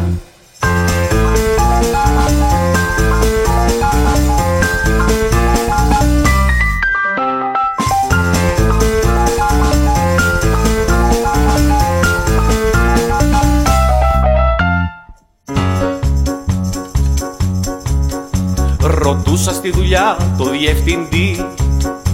Γιατί δεν ανεβαίνουν οι μισθοί. Γιατί θα πρέπει να ψωνίζω εγώ στη λαϊκή Και να έχω γίνει εικόνα μαγική. Γιατί να τη βολεύω συνεχώς με δανεικά Και εκείνος μου απαντούσε φιλικά. Ουγγαγα μπουμ μπουμ γίγα μπαγκούμ μπιρλιγκαγα Αουκικι αουκικι Μπακαλαγα ουγγαγα ουγγαγα μπουμ μπουμ γίγα μπαγκούμ μπιρλιγκαγα Αουκικι αουκικι Μπακαλαγα ουγγαγα Ο γιώκας μου ρωτάει συνεχώς. Μπαμπάκα μου τι πάει να πει φτωχός; Τι πάει να πει κονόμα, τι θα πει θα φας καλά. Παιδί είναι και ρωτάει για πολλά Του φτιάχνω χαρακτήρα, του μιλάω σοβαρά Και πάντα του απαντάω καθαρά Ουγγαγα μπουμ μπουμ γίγα παγκούμ μπιρλιγκαγα Αουκικι αουκικι Μπακαλαγα ουγγαγα ουγγαγα μπουμ μπουμ γίγα παγκούμ μπιρλιγκαγα Αουκικι αουκικι Μπακαλαγα ουγγα Μπακαλαγα ουγγα Μπακαλαγα ουγγαγα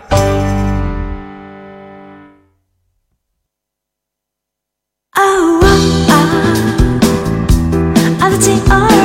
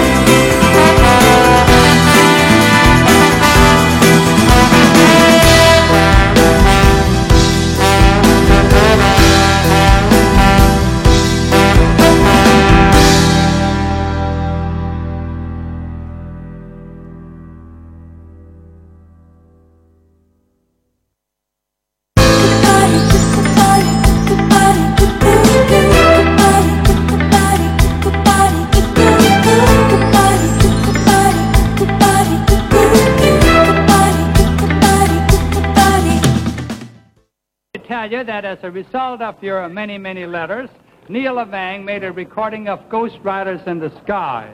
It has just been released, so we're going to ask Neil to play his recording arrangement.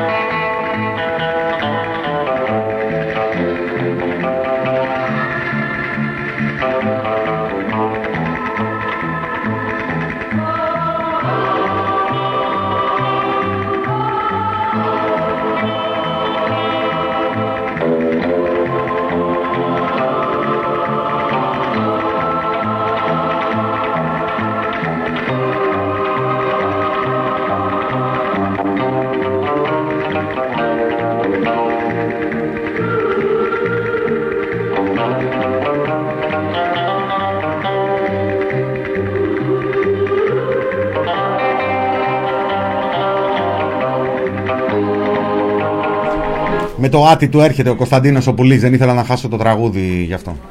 Ανοίγει, έχουμε ανοιχτά Ράδιο ξέρω, εγώ, ακούγεται Καραντίνα. το παιδιά, έχουμε ανοιχτά μικρόφωνα, να ξέρετε. Εδώ γίνεται χαμός. Τι να κάνουμε. Εργοτάξιο είναι εδώ μέσα. Εργοτάξιο ενημέρωσης. Κωνσταντίνος Πουλής έρχεται στο ραδιομέγαρο. Ε, Να του βρούμε Πες και ένα γεια. μικρόφωνο. Ε, Γεια. Γεια σου και εσένα Κωνσταντίνε Πουλή.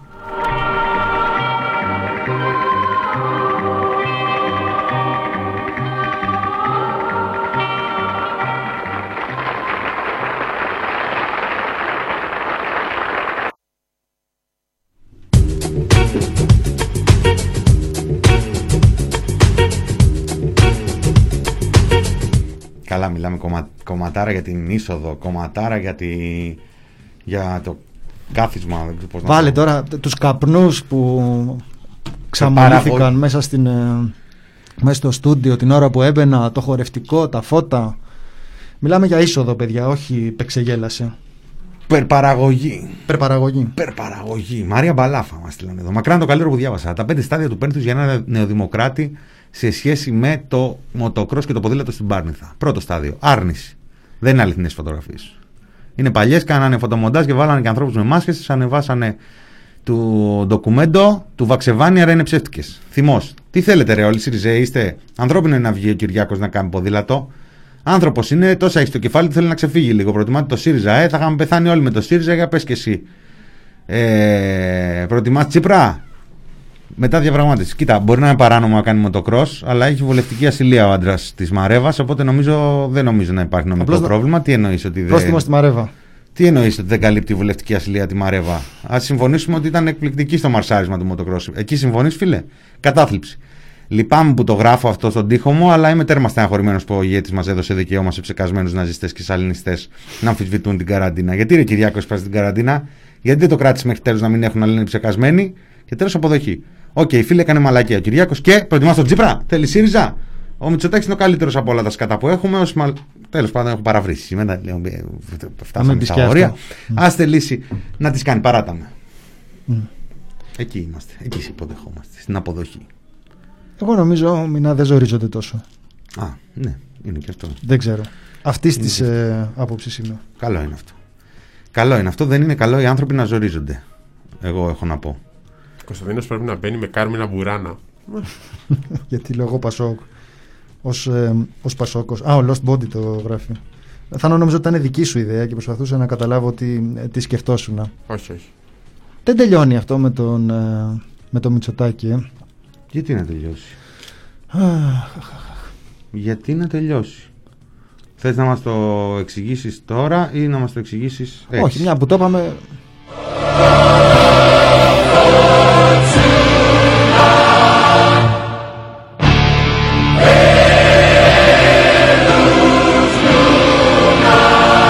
Ρε φίλε με τέτοιο instrumental όλοι, όλοι Ε, πασόκ ψηφίζουν. Δεν γίνεται. πιπίπισες! Εγώ έλεγα. Μήνα. Ναι. κάνουμε όλοι. ε, Ό,τι, όσο Ανδρέα Παπανδρέου μπορούμε να κάνουμε. Όσο μπορούμε. Και με μπακυρτζή δουλεύει. Ανατριχή. ναι. Ε, ανατριχίλα λέει ο Δημήτρης. Ποιος ξέρει τώρα, θα έχει δει τίποτα ντοκιμαντέρ. Δεν ξέρεις και πόσο είναι τώρα αυτός. Μπορεί να είναι 52 ετών. Ο Δημήτρης. Να τα θυμάται αυτά, ναι. Α, δεν Το ξέρω. ξέρεις. Δημήτρης είσαι 52. Λοιπόν, ε, εγώ νομίζω ότι δεν ζορίζεται ο κόσμος της ε, της δεξιάς. Ο, ο κόσμος της τηλεόρασης, ας πούμε. Να το πούμε έτσι. Αυτός Ε, είναι. Αυτή είναι η α- δεξιά στη χώρα. Ε; Η τηλεόραση είναι δεξιά στη χώρα. Ε, λέω ρε Κο- παιδί. μου, κοντεύει. Ο, κόσμος που, ο κόσμος που ενημερώνεται από συστημικά μέσα. Ξαναλέω, εμένα με έχει προβληματίσει. Βλέπω και διάφορους που γκρινιάζουν ε, πότε θα τελειώσει η αντιπολίτευση της ποδηλατάδας και κάτι τέτοια. Ναι. Εγώ πράγματι... Και από εδώ διάφοροι, όχι Ναι, μόνο- αυτούς εννοώ, αυτούς εννοώ. Αυτούς εννοώ, τους, τους δικούς μας εννοώ. Ναι. Ε, σε γενικές γραμμές εγώ έχω μια κατανόηση προς αυτό το επιχείρημα. Δηλαδή όταν ε, ξεκινάει κάποιος και λέει δεν λέω ότι είναι το σπουδαιότερο αλλά ή όταν λέει μ, ότι έχει συμβολική ε, σημασία αυτό, δεν το λένε έτσι. Από, πώς το λένε, από άποψη σημει- σημειολογική, έτσι το λένε συνήθως. Ναι. Μμμ. Ε, δες τη σημειολογία, έτσι το λένε. Εγώ συνήθως σε αυτές τις περιπτώσεις ε, κρατάω μια απόσταση. Καταλαβαίνουμε ότι δεν έχουμε να κάνουμε ακριβώς με ζητήματα ουσίας. Τώρα, έτσι όπως έχει γίνει αυτό και όπως έχει εξελιχθεί, είναι ένας πρωθυπουργός που παραβιάζει τα μέτρα της καραντίνας, τα οποία είναι τόσο πολύ οδυνηρά για όλο τον κόσμο. Ε, είναι το πολιτικό κατεστημένο που αναλαμβάνει να τον ε, δικαιολογήσει λέγοντας απίθανες χοντράδες, απίθανες χοντράδες, πράγματα δηλαδή που συνιστούν προσβολή του πολιτεύματος. Δεν το λέω με την τεχνική σημασία, αλλά εννοώ κυριολεκτικά. Μμμ. Ότι προκειμένου να τα πεις αυτά πρέπει να μην έχεις καταλάβει τι πολίτευμα έχουμε. Είτε ότι δεν πειράζει, χέστηκε γιατί είναι πρωθυπουργός και σιγά μην τον ε, συγκρίνουμε με τον, ε, με τον καθένα. Ε, είτε ότι είτε η άρνηση της πραγματικότητας όταν λες ότι μα είναι νόμιμο και εννοείς τι. Ότι απλώς δεν θα σε ρωτήσει, δεν θα σε πιέσει κανένας. Αυτό, αυτό εννοείς.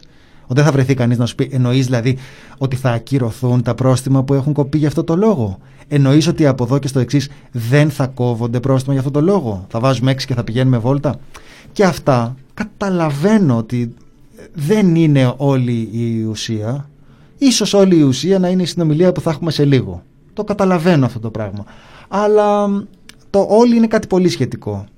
Έχω την εντύπωση ότι το πώς καταφέρνεις να πείθεις τον κόσμο και δια του παραδείγματος ότι χρειάζεται να τηρούνται τα μέτρα είναι κάτι που δεν μου φαίνεται αδιάφορο. Ιδίως γιατί άλλο είναι να σε κλειδώνουν σε ένα διαμέρισμα 50 και άλλο να σε κλειδώνουν σε ένα σπίτι 500 τετραγωνικών. Από εκεί να φεύγεις κιόλας. Ναι. Οπότε όταν καταλαβαίνεις ότι ο, ο άλλος δεν έχει καθόλου μα καθόλου ε, νιώσει τον ε, παραμικρό περιορισμό. Αυτό που τα λέμε όπως ε, επιμένει και ο Μινάς όλες αυτές τις μέρες μα και σε επαφή με επιβεβαιωμένο κρούσμα όταν έρχεται. Μιλάμε ότι είναι ένας άνθρωπος ο οποίος δεν, δεν μπήκε σε καραντίνα ούτε όταν βοούσαν τα στοιχεία ότι κάτσε ρε φίλε εδώ πέρα έχεις έρθει σε επαφή με επιβεβαιωμένο κρούσμα. Τον κόλλησε, σε κόλλησε. Δεν... Πρέπει να υπάρχει κάποια υγειονομική λογική που να ακολουθείτε και που να μην σχετίζεται με τον Μπογδάνιο επιχείρημα για την θεσμική βαρύτητα, όπως την είπε ο Μπογδάνος. Το- Εντάξει. Ναι. Μα το ζήτημα είναι, το, είναι ακριβώς η παραβίαση των μέτρων έρχεται όταν έχουμε μέτρα. Δηλαδή, όχι απλά όταν πήγε διακοπές. Όταν έκανε διακοπές ένα μήνα από του από τους πρώτου έξι, κάναμε χαβαλές στην ανασκόπηση. Δεν είναι ότι. Κάναμε χαβαλέ απλά. Ήταν, ένα από, ήταν Πράγμα. το πεντηκοστό στη λίστα. Εδώ πέρα έχεις μέτρα και έχεις και 100 νεκρούς τη μέρα. Η- Την ημέρα των 121 νεκρών μας ανέβαζε στο story στο Instagram πώς πήγε να αγοράσει τσουρέκι τώρα. Πέρα από το show με τις πλήρως προστατευμένες συναντήσεις, έκανε επικοινωνιακά show στα νοσοκομεία. Δηλαδή, εκείνη τη στιγμή καταλαβαίνεις ότι την ώρα που υ- υπάρχουν κραυγές για ενίσχυση του ΕΣΥ, πάνε για μηνύσεις οι νοσοκομιακοί γιατροί, γίνεται όλο αυτό το πράγμα. Έχει γίνει Μπέργαμο η Θεσσαλονίκη, στήνονται κινητές μονάδες στρατού κλπ. Και ο άλλος είναι σε φάση, οκ, πώς θα κάνω μια επίσκεψη στα νοσοκομεία τώρα, αλλά πλήρω. Δηλαδή, καταλαβαίνεις ότι το επιτελείο του εκείνη την ώρα δεν ήταν σε φάση τι συμβαίνει στα νοσοκομεία. Ήταν σε φάση, οκ, θα μιλήσω με αυτόν και μετά θα κάνω εκεί και θα έχω αυτή τη συνοδεία. Θα είναι και ωραίο το εκεί ο- πλάνο, θα γράψει όμορφα. και εκεί θα. Ε, και εκεί θα μου δώσει ο άλλος ένα πίνακα, γιατί έγινε και αυτό, ένα πίνακα των παιδιών και μετά θα, θα μιλήσω με τον άλλον που θα μου πει για τα fake news κύριε Πρόεδρε και θα πω α με ενδιαφέρει αυτό για τα fake news, κάνω μια ε, εμβολιαστική εκστρατεία που την είπε αντιεμβολιαστική. Αλλά, Από αλλά αυτό, βλακεία, ναι. Α, ναι, ναι, ναι. Ε, Δεν είναι, όταν βγαίνει εκτός κειμένου ο Μητσοτάκης δεν είναι τέτοιο. Ε, και βλέπεις και, το, και μετά τη φάση την πάρνηθα και λες okay, ότι πως γιολάρει πάνω στον ε, πόνο. Προφανώς αυτό το κρίνεις. Είναι ένα ύφος ήθος εξουσίας, είναι η, συνε, η μη συνέστηση, ταιριάζει με όλο το υπόλοιπο πλαίσιο και το κρίνεις σε ένα πλαίσιο. Δεν το κρίνεις, αχ, αχ, αχ, κοιτάξτε το Μητσοτάκη που κάνει με τη Μαρέβα Σούζες. Και υπάρχει και κάτι ακόμα. Είσαι αυτός που έχει την τελική ευθύνη της απόφασης για αυτά τα μέτρα. Είσαι με μία έννοια, για να το πω πολύ ε, χοντρά, αυτός που τα επιβάλλει. Με δεδομένο ότι θεσμικά έχει τον έλεγχο επί του Υπουργικού Συμβουλίου, είναι ο άνθρωπος αυτός ο οποίος χαράσει την κυβερνητική πολιτική. Είναι αυτός που έχει τον τελικό λόγο. Είναι αυτός που λέει να κλειστούμε σπίτι μας. Πρακτικά είναι αυτός και όχι ο Σωτηράκης που λέει ότι μετά τις 9 δεν μπορείτε να βγείτε από το σπίτι σας. Αν παρά μόνο αν αγοράσετε σκύλο. Οπότε, σε αυτή την περίπτωση, όταν ο ίδιος συμβολίζεις στην πηγή από την οποία προέρχονται αυτές οι απαγορεύσεις και με δεδομένο ότι και εγώ σε αυτό ε, επιμένω λιγάκι πιστεύω ότι υπάρχουν απαγορεύσεις μέσα σε αυτά που συζητάμε οι οποίες χαρακτηρίζονται αν όχι από σαδισμό που δεν το θεωρώ α- αδιανόητο τουλάχιστον από μια επιφανειακή επιθυμία να φανεί ότι κάτι κάνουμε. Αυτή ε, αυτό. περιέχει κάποια στοιχεία σαδισμού. Σαδισμού δεν εννοώ ότι το κάνει ο Μητσοτάκης γιατί χαίρεται να μας βλέπει να υποφέρουμε, αλλά εννοώ ότι χρειάζεται να υπάρχει μια τελετουργική αυστηρότητα η οποία είναι κενό γράμμα. Δηλαδή δεν είναι ότι αποσκοπεί κάπου επιδημιολογικά. Δηλαδή ρωτάς τους ανθρώπους αυτούς που είναι επιστήμονες και σου λένε εντάξει κλειστή χώρη, συνάθρηση, έτσι δεν είναι. Αυτό δεν, και η λογική αυτό δεν λέει. Χώροι εργασίας, χώροι μεταφοράς, χώροι λατρείας. Εμείς τι να κάνουμε τώρα, τις πορείες τις κάνουμε σε ανοιχτούς ε, χώρους και εδώ και κάποιο καιρό και με προσοχή στα μέτρα. Παρεμπιπτόντως, ξαναλέω, σωστά, το έγραψε ο μ, διευθυντής του περιοδικού Σύναξη, λέει γιατί να μην υπάρχει, γιατί από την αριστερά να μην υπάρχει κατανόηση για το ότι η, όπως για εκείνους είναι σημαντικές οι πορείες και για μας ας πούμε ο επιτάφιος θα είναι σοβαρός. Εγώ σε αυτό ε, είμαι ανοιχτός.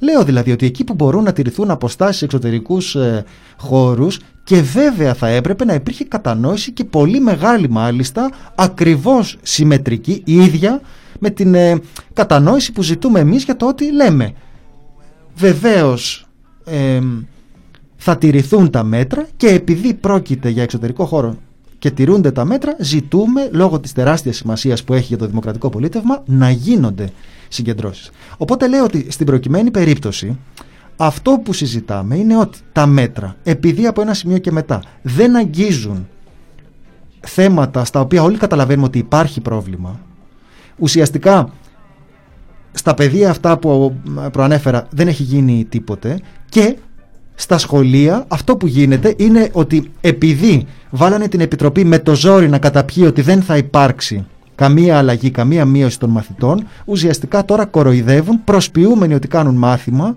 με ένα σύστημα το οποίο δεν λειτουργεί από καμία άποψη, ούτε τεχνική ούτε ουσιαστική, προκειμένου να μην χαθεί η χρονιά. Και εγώ λέω ότι σε αυτό έχεις μια παράλογη αυστηρότητα Δηλαδή, συζητάμε τώρα, δεν, να, να μπούμε τώρα στην ε, κουβέντα ε, που ε, βγήκε άλλη στο ραδιόφωνο και έλεγε η γιαγιά που πήγε στο τάφο της ε, κόρης της και αν είναι αλήθεια και δεν είναι αλήθεια. Δεν, δεν ξέρω τώρα, να μην, να μην μπούμε σε, σε αυτό, να μην μπούμε στην περιπτωσιολογία. Αλλά εγώ λέω ότι κεντρικά θεσμικά αυτό που γίνεται με τις απαγορεύσεις είναι δυσανάλογο σε σχέση με το τι μας λένε για το ποιοι είναι οι χώροι της ε, μεγαλύτερης μετάδοσης. Και, και κάτι ακόμα ευρύτερα για την ε, διαχείριση της πανδημίας και ευρύτερα και για το πρόβλημα που υπάρχει με την εφαρμογή των τυπικών μέτρων των υγειονομικών και όχι των κατασταλτικών και με τα όσα έρχονται για το εμβολιαστικό πρόγραμμα και όλα αυτά. Συμμετέχουν τα κανάλια σε τεράστιο βαθμό. Δεν έχουμε ε, κάλυψη δημοσιογραφική όλης της πλευράς αυτής της, ε, του ιού, της νόσης των ανθρώπων. Μπαίνουν άνθρωποι, ε, αρρωσταίνουν, γίνονται καλά. Δεν έχουμε ρεπορτάζ. Πεθαίνουν άνθρωποι, υπάρχουν οικογένειες οι οποίες άλλες έχουν κάτι να καταγγείλουν, άλλες έχουν κάτι να διδάξουν, να πούνε ένα μήνυμα. Ο άνθρωπός μας, ο πατέρας μας, ο αδερφός μας, ο κάποιος ε, αμέλησε το τάδε, δεν πρόσεξε το τάδε, δεν έδωσε βάση σε κάποιο σύμπτωμα ή δεν ξέρω εγώ τι. Ή η, το, η βοήθεια που ζητήσαμε από τον ΕΟΔΗ καθυστέρησε ή δεν ξέρω εγώ τι. Εννιά μήνες τα μίντια συγκαλύπτουν την πανδημία σαν να είναι ένα ελληνικό φαινόμενο το οποίο μπορούν να το κάνουν. Και έχει περάσει αυτό. Έχουν καταφέρει να, την, να ρίξουν σκοτάδι την ώρα που γκουγκλάρεις και βλή- βρίσκεις σε ξένα μίντια να αναδεικνύουν ιστορίες η οικογένεια που νόσησαν όλοι. Η οικογένεια που νόσησαν όλοι και κάποιοι χάσαν τη ζωή τους.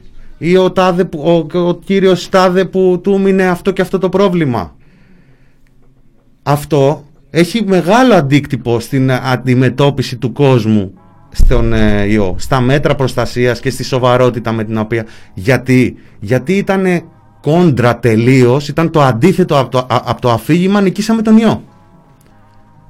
Εδώ υπάρχει ένα μέρος ε, νικήσαμε τον ιό και ένα μέρος λίγο καρότο, λίγο μαστίγιο που εστιάζει μόνο στα ζητήματα της ε, καταστολής και της απειθαρχίας.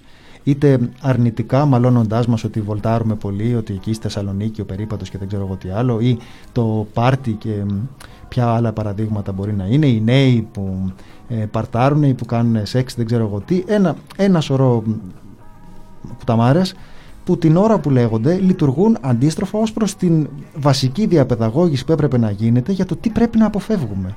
Τι πρέπει να αποφεύγουμε. Και γι' αυτό λέω ότι μέσα σε αυτές τις συνθήκες όπου ο, ο άλλος μοιραία βιώνει πάρα πολύ οδυνηρά έναν εγκλισμό ο οποίος δεν είναι πλήρως κατανόητος. Γιατί βεβαίως η εργασία συνεχίζεται για αυτούς, που, για αυτούς που συνεχίζεται, καταλαβαίνει πού υπάρχει συνοστισμός, καταλαβαίνει πού δεν υπάρχει, οπότε μέσα σε αυτές τις συνθήκες το, το γεγονός ότι ο, ο Πρωθυπουργός θεωρεί ότι δεν τρέχει και τίποτε να παραβιάζει τα περιοριστικά μέτρα για πάρτι του γιατί μπορεί, γιατί ο Υπουργός του λέει ότι είναι αδιανόητο και ότι είναι κομικό να στείλει μήνυμα. Εντάξει, είναι κομικό να στείλει μήνυμα. Το να παραβιάζει τα μέτρα και να μην του περνάει καν από το νου και να φωτογραφίζεται την ώρα που παραβιάζει τα μέτρα δεν είναι κομικό ρε παιδιά. Πώς το κάνουμε τώρα; Είναι σοβαρό. Δείχνει ότι λαμβάνεις μέτρα για άλλους τα οποία δεν σε νοιάζει να τα παραβιάζεις γιατί δεν είναι για σένα. Γιατί χίλιες βεργές σε ξένο κόλλο είναι λίγες. Έλα μήνα. Ε, μία μόνο οφειλόμενη απάντηση σε μια ερώτηση στο chat και αν θέλετε να πάμε την ώρα μας σε μικρό μουσικό διάλειμμα για να βγάλουμε τον γιατρό τον Παπα-Νικολάου μετά στο, στο επόμενο, στο τελευταίο μέρος. Ρωτάει, ο, ο ED, μην δεν θυμάμαι, ε, μηνά το TPP τι τέτοιο ρεπορτάζ έκανε; Με κάθε σεβασμό, Ντίμη, το, ρε- το TPP έκανε και κάνει ό,τι ρεπορτάζ προλαβαίνει με βάση τις δυνάμεις του όσον αφορά πιο κεντρικά, πιο αποκαλυπτόμενα, πιο ε, ε, ζητήματα που βρίσκονται πιο στο επίκεντρο του δημοσίου διαλόγου. Μακάρι αύριο, χτες ή αύριο να έχουμε τις δυνάμεις να διαθέτουμε ε, ανθρωπίνους πόρους να πηγαίνουν στα νοσοκομεία ή να βρίσκουν οικογένειες ή να βρίσκουν και, και άλλες ιστορίες και να κάνουμε τέτοιου είδους ρεπορτάζ.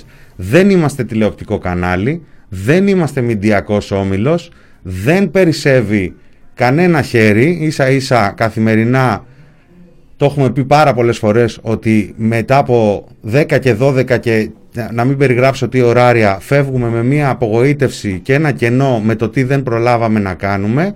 Καλοδεχούμενη η εύλογη ερώτηση τι τέτοιο ρεπορτάζ έκανε αλλά ό,τι μπόρεσε να αναδείξει από ρεπορτάζ μηντιακών ομίλων που έχουν τη δυνατότητα να κάνουν και το έχουν αποδείξει όλα τα προηγούμενα χρόνια το, το ανέδειξε. Και ποιο λέμε- και τι δεν, ακριβώς λέμε; δεν νομίζω ότι μπορεί κάποιος να εγκαλέσει το TPP γιατί δεν βρήκε μία οικογένεια ή έναν πρώην νοσούντα να πει την ιστορία του. Τη στιγμή που πασχίζουμε να παίξουμε το τι λένε οι, οι υγειονομικοί, το τι λένε οι επιστήμονες, το τι, λέει, το τι συζήτηση γίνεται διεθνώς κόντρα σε μία μαύρη προπαγάνδα που γίνεται εδώ μέσα. Σας λέμε να ξυλωθείτε τότε, εάν αυ- α- αν πρέπει αυτή την απάντηση να λέω. Λέει ευχαριστώ, πείτε μας να ξυλωθούμε τότε. Ε, ε, Μια- ό,τι- Ό,τι μπορούμε κάνουμε. Καλά, όχι, εγώ το θεωρώ. Και Τώρα μιλάμε παραπάνω για- από ό,τι μπορούμε. Για προσωπικό, το, αν υπάρχει κάποια προσωπική ιστορία τύπου δεν βρίσκω κλπ. Ε, Και μπορεί να έχουμε την παίξει αναφέρουμε όπως καταγγελίες έχουμε παίξει τέτοιες. διάφορες καταγγελίες.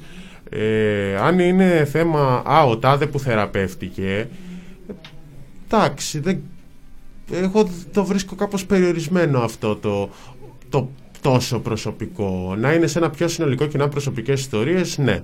Αυτό όντως δεν το έχουμε ε, κάνει.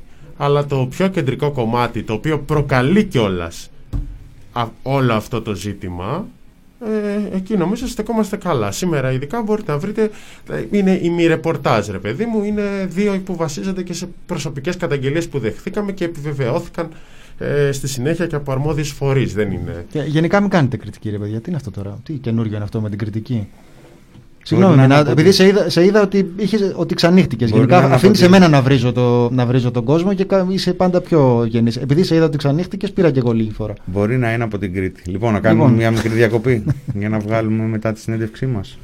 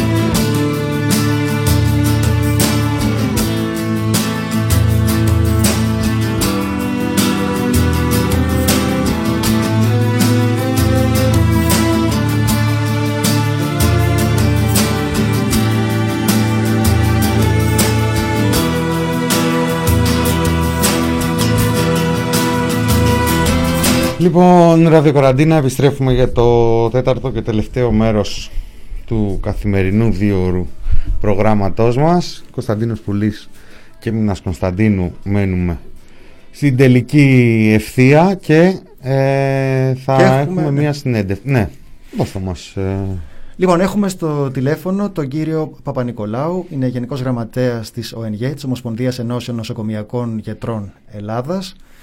Ε, ζητήσαμε να μιλήσουμε μαζί του σήμερα, εκτός από την ε, ενημέρωση που χρειαζόμαστε και από την δική τους ε, πηγή, κυρίως από την δική τους ε, πηγή για αυτά που συμβαίνουν στην, ε, στην υγεία, είχαμε μια ομόφωνη απόφαση για την διερεύνηση του ενδεχομένου υποβολής μηνυτήριας αναφοράς εναντίον κάθε πιθανά υπεύθυνου κυβερνητικού αρμοδίου. Κύριε Παπα-Νικολάου, καλησπέρα. Καλησπέρα, καλησπέρα σε εσάς και στους Σοκράτες. Ε, θα ήθελα να ξεκινήσουμε πρώτα από αυτή σας την, ε, την κίνηση. Βεβαίως. Να μας Αυτό πείτε- ήταν μια ναι. πρόταση ε, από το ενωτικό κίνημα για την ανατροπή που είχε υποβληθεί από την περασμένη εβδομάδα. Συζητήθηκε χθες στη συνεδρία της εκτελεστικής γραμματείας. Το σκεπτικό της πρότασης όπως και της απόφασης που βγήκε όπως μπορείτε να τη διαβάσετε ε, είναι ότι η κατάσταση σήμερα είναι τραγική σχεδόν σε όλα τα νοσοκομεία της χώρας και ιδιαίτερα στη Βόρεια και στην Κεντρική Ελλάδα.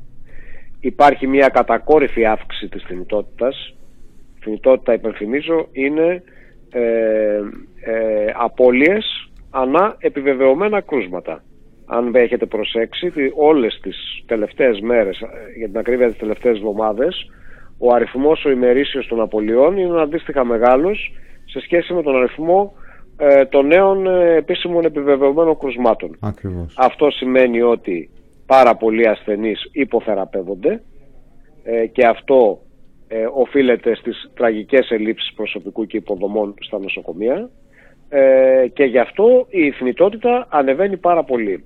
Αυτό είναι κάτι που ήταν επιστημονικά διαπιστωμένο με μελέτες από χιλιάδες περιστατικά ήδη από νωρίς την Άνοιξη ε, το οποίο ήταν τεκμηριωμένο και δημοσιευμένο σε έγκυρα διεθνή ιατρικά journals και ήταν ένας από τους λόγους που είχαμε έγκαιρα προειδοποιήσει και εν μέσω πρώτου κύματος αλλά και εν ώψη δεύτερου κύματος ήδη από τον Μάρτιο και τον Απρίλιο για το τι ε, θα έπρεπε να γίνει έτσι ώστε να μην φτάσουμε σε αυτό το σημείο. Αυτό Επίσης νομίζω- ναι, είχαμε συνεχίστε. επανέλθει ε, και εμείς αλλά και οι ενώσεις μέλη μας ιδιαίτερα στη Βόρεια Ελλάδα δηλαδή τα συλλογικά όργανα των νοσοκομιακών γιατρών της Θεσσαλονίκης ε, και άλλων ε, περιοχών της ε, Βόρειας Ελλάδας ήδη από τον Οκτώβριο προειδοποιώντας τους αρμοδίους ότι η κατάσταση στη Θεσσαλονίκη αρχίζει να γίνεται δραματική και ότι θα έπρεπε έστω και τώρα, τον Οκτώβριο δηλαδή, να πάρθουν τα μέτρα τα οποία είχαμε προτείνει ήδη από τον Μάρτιο και τον Απρίλιο. Δυστυχώς και πάλι οι προειδοποιήσεις μας έπεσαν στο κενό, δεν εισακούστηκαν. Υπήρξε μάλιστα στην περίπτωση της Βόρειας Ελλάδας και της Θεσσαλονίκης μία απαράδεκτη καθυστέρηση 15 πολύτιμων ημερών μέχρι να συνειδητοποιήσουν οι αρμόδιοι ότι η κατάσταση στη Θεσσαλονίκη είναι δραματική. Να, ρωτή- να ρωτήσω κάτι, να επιμείνω Βεβαίως. λίγο για τον, ε, για τον Οκτώβριο εδώ πέρα, γιατί Βεβαίως. υπάρχει ένα, ένα κενό εκεί πέρα. είναι μια κρίσιμη περίοδος κατά την οποία όλα τα στοιχεία τώρα δείχνουν ότι Μάλιστα. δεν υπήρχε, δεν αποτυπωνόταν η πραγματική εικόνα του προβλήματος στα επίσημα στοιχεία και ακολούθως δεν υπήρξε αποφασιστικότητα ως προς την λήψη μέτρων. Ε, και φαίνεται ότι ναι. αυτό εξηγεί το πώς ξέφυγε η κατάσταση στην ε, Ναι. Θεσσαλονίκη. Κοιτάξτε να δείτε τι ζούμε τις τρεις τελευταίες μέρες. Αυτά τα έλεγαν οι νοσοκομιακοί γιατροί έγκυρα, δημόσια και υπεύθυνα ήδη από τότε. Αλλά τότε ήταν ψεύτες, ήταν υποκινούμενοι, ήταν ό,τι θέλετε όπως λένε διάφοροι γραφικοί τύποι του κυβερνητικού στρατοπέδου ε, που αλωνίζουν ε, τα κανάλια και τους ραδιοφωνικούς σταθμούς. Τώρα που αρχίζουν και άλλοι να τα λένε ένας-ένας, το τι είχε γίνει εκείνη την κρίσιμη περίοδο, είναι απλά Τετάρτη πρωί. Το λέω λιγάκι ηρωνικά, καταλαβαίνετε. Ναι, ναι. Καταλαβαίνω. Ε, ναι. Οι άλλοι Ε, που μάλιστα, λέτε η μιλάνε και προεδρική- δικοί τους αυτή τη στιγμή πια. Έτσι. Ε, ναι. Έχουμε περιφερειάρχη, το δήμαρχο της Θεσσαλονίκης, Ναι, εκ των δημάρχους. υστέρων, αλλά εντάξει, καλά κάνουν και τα λένε οι άνθρωποι. Τα είπε και ο κύριος Βαρτζόπουλος που είναι βουλευτής του κυβερνώντος Μπράβο, κόμματος. μπράβο. Επιβεβαιώνονται Α, ναι, οπότε ναι. αυτά που Αλλά- λέγονταν από τότε. Ναι, συγγνώμη, δεν σας ακούω και πολύ καλά, αλλά δεν πειράζει. Ναι, Λέω επιβεβαιώνονται αυτά που λέγανε οι νοσοκομιακοί και οι υγειονομικοί από Βεβαίως, τότε. βεβαίως. Αλλά, εν πάση περιπτώσει, για να φτάσουμε σε αυτό το σημείο να αρχίσουν να τα ομολογούν οι ίδιοι, σας υπενθυμίζω ότι περάσαμε από μια περίοδο όπου έγιναν εσχρές συκοφαντικές προσπάθειες στοχοποίησης ενάντια στους εκπροσώπους των νοσοκομιακών γιατρών που τα έλεγαν. Με χαρα... Δεν ήταν μόνο δηλαδή η άρνηση, ήταν και η, η επικοινωνιακή συκοφάντηση. Ε, όπως για παράδειγμα χαρακτηριστικά ενάντια στο πρόσωπο της Προέδρου της Ένωσης Νοσοκομιακών Ιατρών Θεσσαλονίκης, της Δάφνης Κατσιμπά, ε, για την οποία υπήρξε κεντρικό σχέδιο στοχοποίησης και συκοφάντησης με συνενοχή ε, γνωστών αστέρων προσκύμενων ε, στην κυβέρνηση από ε, τα πρωινά πάνελς του Sky. Είχαμε φιλοξενήσει την ε, συνέντευξή της όπου εξιστορούσε ακριβώς το Βεβαίως. πώς, ε, το πώς έγινε Ε, αυτό. Και διάφοροι, όπως είπα και πριν, γραφικοί τύποι του κυβερνητικού στρατοπέδου που μου έκανε έκπληξη που έμαθα γιατί δεν ασχολούμαι ιδιαίτερα με αυτό το τομέα ότι κάποιοι από αυτούς τη χάνει να είναι μάλιστα και βουλευτές να τους χαίρονται αυτοί που τους εξέλεξαν. Και μάλιστα κάποιοι έχουν και κάποια χαρτοφυλάκια Υπουργικού Συμβουλίου έστω και από αυτά που λέμε μίνι ή χαριστικά ή διακοσμητικά όπως τα λένε ε, εκτόξευσαν διάφορες απίστευτες αρλούμπες πάντα με κεντρική στοχοποίηση το πρόσωπο της Προέδρου της Ένωσης Νοσοκομιακών Γιατρών Θεσσαλονίκης για τον απλούστατο λόγο ότι είναι απόλυτα τεκμηριωμένες με βάση τις αναφορές ε, της Ένωσης και τις παρεμβάσεις της Προέδρου, του, της Προέδρου της και άλλων εκπροσώπων της οι εγκληματικές ευθύνες του κυβερνητικού μηχανισμού. Είναι πάρα πολύ απλό.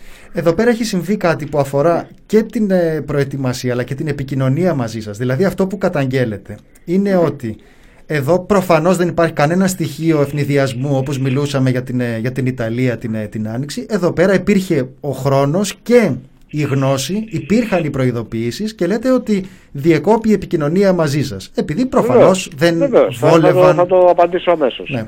Η πρώτη, τελευταία και μοναδική συνάντηση που είχαμε όλους αυτούς τους μήνες με την πολιτική ηγεσία του Υπουργείου Υγείας, δηλαδή με τους Υπουργούς Υγείας κυρίους Κικίλια και Κοντοζαμάνη, ήταν στις 24 Μαρτίου 2020. Έκτοτε με δικιά τους πρωτοβουλία διέκοψαν κάθε επικοινωνία με την ε, ο- ε, Ομοσπονδία Νοσοκομιακών Γιατρών και με τις ενώσεις νοσοκομιακών γιατρών μέλη της Ομοσπονδίας με δικιά τους αποκλειστική ευθύνη. Και μάλιστα αγνοήθηκε πανηγυρικά και ανοιχτή επιστολή που είχε απευθύνει η ΟΕΝΓΕ στα μέσα Απριλίου προς τον ίδιο τον Πρωθυπουργό της χώρας τον κύριο Κυριάκο Μητσοτάκη ο οποίος ε, αν και υπήρχε έκκληση για τηλεσυδιάσκεψη ε, μαζί του ε, όχι απλώς ε, την αγνόησε αλλά δεν είχε την ευγένεια έστω και να απαντήσει τυπικά δύο λόγια ξέρω εγώ να πει δεν έχω χρόνο να θα σας μιλήσω αργότερα κλπ. Δεν είπε τίποτα. Τίποτα. Τέτοια περιφρόνηση δηλαδή απέναντι στην Ομοσπονδία των Νοσοκομιακών Γιατρών της χώρας δεν είχαμε δει ποτέ από καμία κυβέρνηση, από καμία κυβέρνηση. Ε, παρά το ότι ήμασταν όπως ξέρετε πάρα πολύ καλά κατά τεκμήριο τα τελευταία χρόνια, ειδικά τα μνημονιακά χρόνια, ήμασταν ε, απέναντι, απέναντι ε, και με πάρα πολύ σκληρή κριτική σε όλες τις κυβερνήσεις. Δεν υπάρχει κάποιος να μας κατηγορήσει ότι είχαμε χαριστεί σε κάποια κυβέρνηση. Ε, αλλά τέτοια αντιμετώπιση απαξίωσης από τον Πρωθυπουργό της χώρας να μην απαντήσει ούτε τυπικά ή να πει ότι εν πάση περιπτώσει ε, θα πω στον Υπουργό Υγείας να σε συναντήσει, δεν μπορώ εγώ είμαι απασχολημένος, δεν είχαμε ποτέ. Χειροκροτήματα. Μας θυμίζουν εδώ στο chat ότι τότε ο Πρωθυπουργός ήταν απασχολημένος να συναντάει τους φίλους του που θα φτιάχναν μάσκες και, και άλλου Ε, είδους. εν πάση περιπτώσει, έστω και άλλες δουλειές ή business να είχε, θα μπορούσε να βρει λίγο χρόνο νομίζω.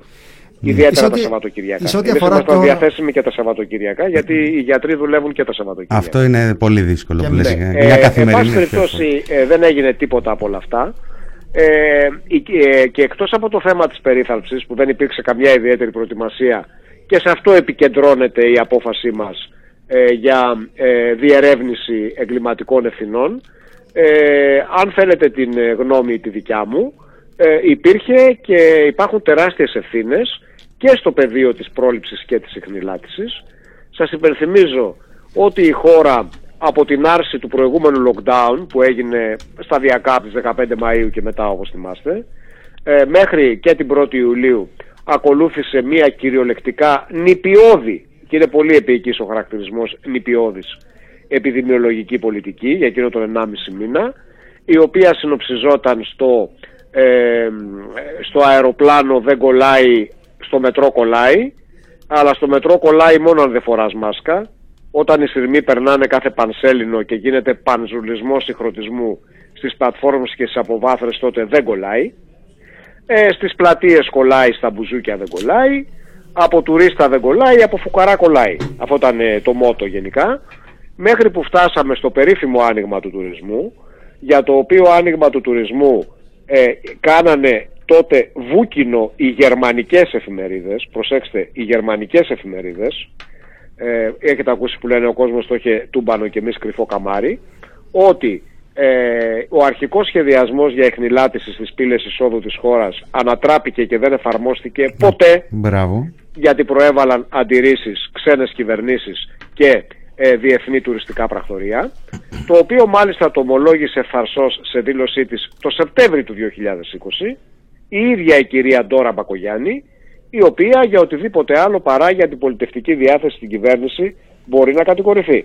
Ναι. Ε, μετά, στις 15 Εντάξει, Ιουλίου, τώρα όπως δίνουν, καταγγείλαμε... δίνουν 3 όταν εκατομμύρια κατηγορούμε- ευρώ και σε μέσα, μέσα ενημέρωσης του εξωτερικού. Οπότε νομίζω ότι ε, επεκτείνεται Μα, η, πο- η τώρα πολιτική δεν δύναμη. υπάρχει καμία αμφιβολία. τώρα για το όνομα Θεού, δηλαδή, αρκεί Ναι. κανένας έστω και να μην έχει ιδέα από ιατρική και από επιδημιολογία, μια ματιά να ρίξει πότε άρχισαν να παίρνουν την ανηφόρα οι καμπύλες ε, κρουσμάτων, διασωληνώσεων και θανάτων στη χώρα μας.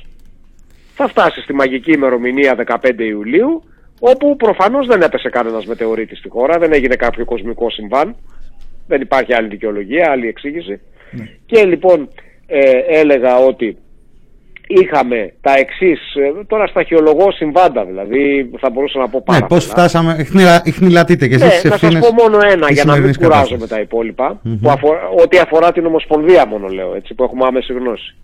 Ε, στις, ε, λίγο μετά τις 15 Αυγούστου ανακοινώσαμε, επισημάναμε ότι, γιατί τότε ήρθε σε γνώση μας από συναδέρφους των κέντρων υγείας των τουριστικών περιοχών. Ξέρετε, οι γιατροί όταν ε, υπερεργάζονται δεν έχουν και πολλά περιθώρια συνδικαλισμού και επικοινωνίας μεταξύ τους. Δεν έχουμε τέτοιες πολυτέλειες εμείς, όπως έχουν κάποιοι άλλοι, να κάνουν μόνο προπαγάνδα και τίποτα άλλο. Ε, είπε, ε, μας κατήγγυλαν ότι από 15 Ιουλίου και έφτασε σε αυτούς 20 Ιουλίου είχε εκδοθεί οδηγία άκουσον άκουσον από τις υγειονομικές περιφέρειες ε, που ε, στο χώρο ευθύνης τους έχουν ε, κέντρα υγείας τουριστικών προορισμών. Είναι οι περιφέρειες κυρίως που έχουν νησιά. Η δεύτερη υγειονομική περιφέρεια έχει όλα τα νησιά του Αιγαίου όπως ξέρετε. Ε, και η πέμπτη υγειονομική περιφέρεια της κεντρικής Ελλάδας έχει τις Ποράδες για παράδειγμα. Είχε φτάσει λοιπόν εντολή να σταματήσουν, προσέξτε, οι επιστημονικοί υπεύθυνοι των κέντρων υγείας να ενημερώνουν τον τοπικό πληθυσμό για την πορεία της επιδημίας στις περιοχές τους όπως έκαναν μέχρι τότε. Καταλάβατε; Ναι. Ναι. Α, ε, αυτό το το έκαναν μέχρι τότε, το έκαναν γιατί ήταν υποχρεωμένοι από την νομοθεσία. Από την νομοθεσία περί ιατρικής δεοντολογίας που σαφέστατα προβλέπεται ότι οι γιατροί της δημόσιας πρωτοβάθμιας φροντίδας υγείας θα πρέπει να ενημερώνουν τον πληθυσμό της περιοχής ευθύνης τους.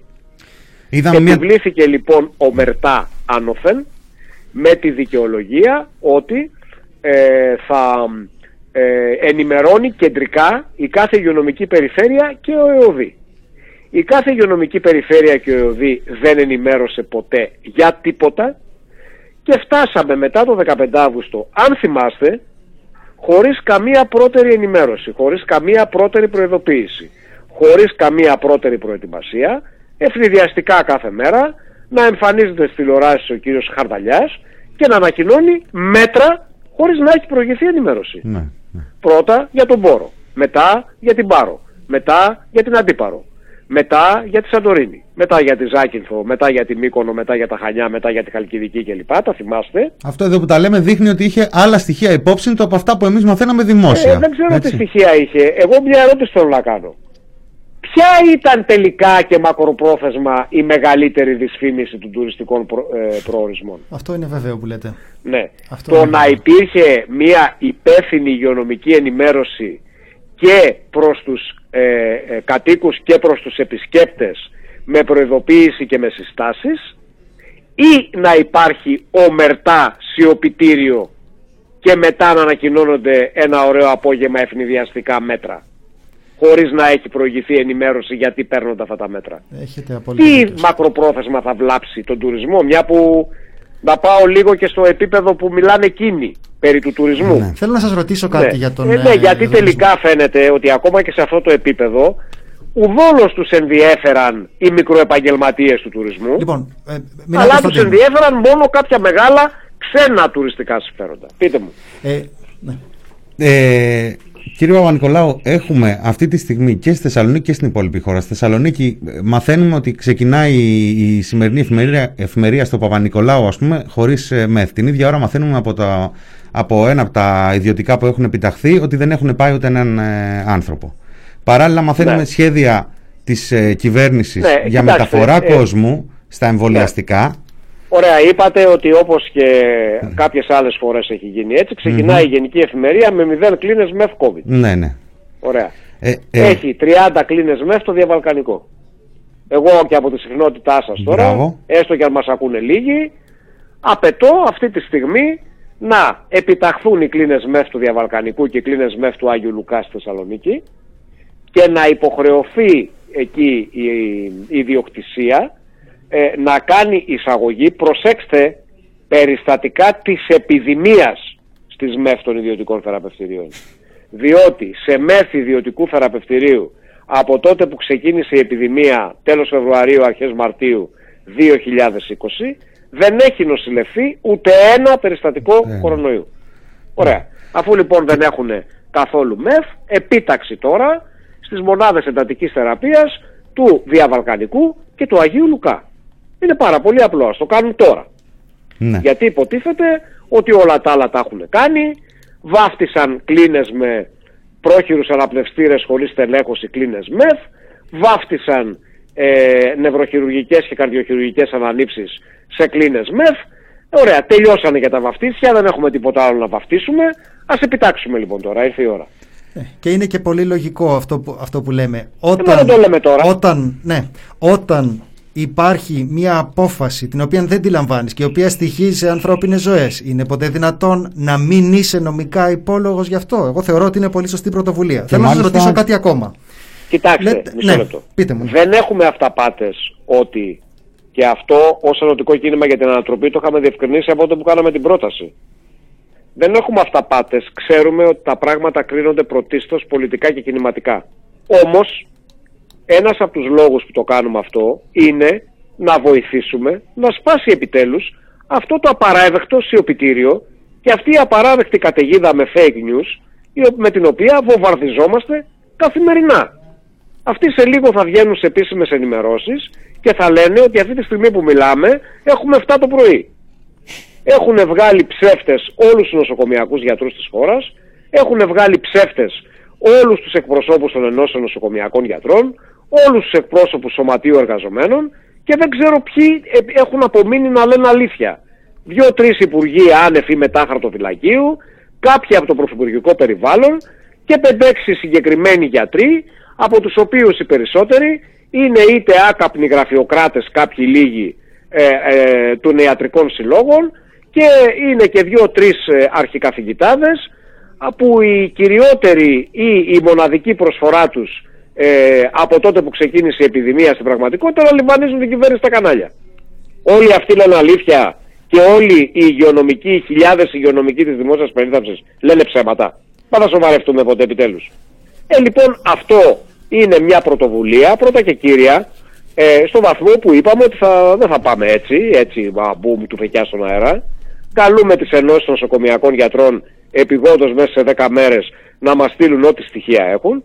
Φυσικά θα δοθεί δημοσιοποίηση, φυσικά θα επιδιωχθεί επικοινωνία και με άλλους φορείς, έτσι ώστε, σας είπα, σαν ε, ε, ας πούμε ε, βασική και πρώτη επιδίωξη να σπάσει αυτό το σωπητήριο, να μπουν τα πράγματα, να αρχίσουν να μπαίνουν επιτέλους τα πράγματα στις θέσεις τους και ήδη, αν με επιτρέπετε, επειδή η κατάσταση δεν μπορεί να κουκουλωθεί άλλο, βλέπουμε διάφορες ρογμές προς αυτή την κατεύθυνση. Αλήθεια είναι. βλέπουμε να μιλάνε διάφοροι άνθρωποι οι οποίοι μέχρι τώρα σιωπούσαν και βλέπουμε να μιλάνε και διάφορα ε, μαζικά μέσα ενημέρωσης τα οποία μέχρι τώρα αγρόνι γόραζαν. Άρα θα βοηθήσει αυτή η πρωτοβουλία να διευρυνθεί επιτέλους ε, το ρήγμα στην αλήθεια και να σπάσει ε, το πέπλο της σιωπής. Θα βοηθήσει και η αλήθεια είναι ότι φέτος είχαμε μια μεγάλη δίκη με πολύ διαφορετικό χαρακτήρα, αλλά η οποία έλυσε σε πολύ κόσμο κάποιες απορίες γύρω από το πώς συ- συμβιβάζεται το κινηματικό κομμάτι με το θεσμικό. Αναφέρομαι στη δίκη της Χρυσής Ναι, Αυγής. βεβαίως, βεβαίως. Θέλω Το να σας πρώτο- ρωτήσω, με- θέλω να σας ρωτήσω κάτι ακόμα. Είναι πραγματική προσωπική μου απορία για τα τεστ. Α, μια που το Ναι. θυμήσατε να θυμίσουμε στον κύριο Χρυσοχοίδη που βγήκε και δήλωσε ότι στην Ήπεθρο ο ιός δεν κολλάει, Ναι, αλλά μόνο αν είσαι αστυνομικός, αν είσαι διαδηλωτής κολλάει. ναι. Ναι, να του υπενθυμίσουμε ότι ο κύριος Παπάς παραμένει ασύλληπτος, έτσι. Το υπενθυμίζουμε και εμείς. Ναι. Καλά κάνετε και το Και καλά να κάνετε. πούμε επί Μπράβο, τη εγώ θα το ευκαιρία- θυμίζω με κάθε ευκαιρία. Εντάξει. Και να πούμε επί τη ευκαιρία ότι δυστυχώς ε, ε, πριν από λίγη ώρα είχαμε την είδηση για τον τρίτο θάνατο αστυνομικού μέσα σε ένα 24ωρο από κορονοϊό. Ε, ακούστε. Και την Ακούστε, είδηση γιατί ότι καλύπτουν εγώ- κρούσματα για να μπορούν να βγαίνουν υπηρεσίες. Ψε- πείτε Ακούστε, μας. θυμάστε στις 7 Απριλίου όταν η ΟΕΝΓΕ έκανε αυτές για πρώτη φορά αυτές τις συμβολικές διαμαρτυρίες προσεκτικά σχεδιασμένες στα προάβλια των νοσοκομείων; Μμμ. 7 Απριλίου ήταν πρώτη φορά. Ε, που είχε δεχτεί χιδαία επίθεση από όλο τον εσμό των ε, τροφοδοτούμενων από τον κύριο Πέτσα ε, sites ε, διάφορων πα- περίεργων τύπων κλπ. Ναι, Capital, βέβαια. Liberal, Ναι. Μανόλιδες, Καψίδες, Μαυρίδες και τέτοια. Ναι, πάνε αυτά. Μανδραβέλιδες κλπ. Πορτοσάλτε Ε, μην ωραία. ξεχάσετε να βάλετε. Τότε λοιπόν, εκείνη την ημέρα, είχαμε το καταπληκτικό να εισβάλλουν αστυνομικοί στο προάβλιο του Ευαγγελισμού για να κάνουν νταντά τους γιατρούς και τους νοσηλευτές που διαμαρτύρονταν. Το θυμάστε. Ναι, ακριβώς. Βεβαίως και το θυμόμαστε. Είχαμε επισημάνει από τότε ότι εκτός των άλλων σχηματίσαμε την εντύπωση ότι οι νεαροί αστυνομικοί είναι υγειονομικά ανεκπαίδευτοι, δεν ήξεραν καν πώς να προφυλάσσονται και ότι πρώτα, σε, κι- κι- ε, πρώτα και κύρια ε, έθεταν σε κίνδυνο τους εαυτούς τους με αυτή την ε, ε, συμπεριφορά για την οποία δεν έφταγαν οι νεαροί αστυνομικοί, οι προϊστάμενοι τους έφταγαν προφανώς, η πολιτική και η φυσική ηγεσία. Ε, και αυτό το βλέπαμε πάρα πολύ έντονα ε, και ε, με τα διάφορα ευτράπελα που έγιναν στις 17 Νοεμβρίου με το φοβερό κλίμα στην Ομοκρατία που εξαπολύθηκε ε, και στη συνέχεια τις επόμενες μέρες.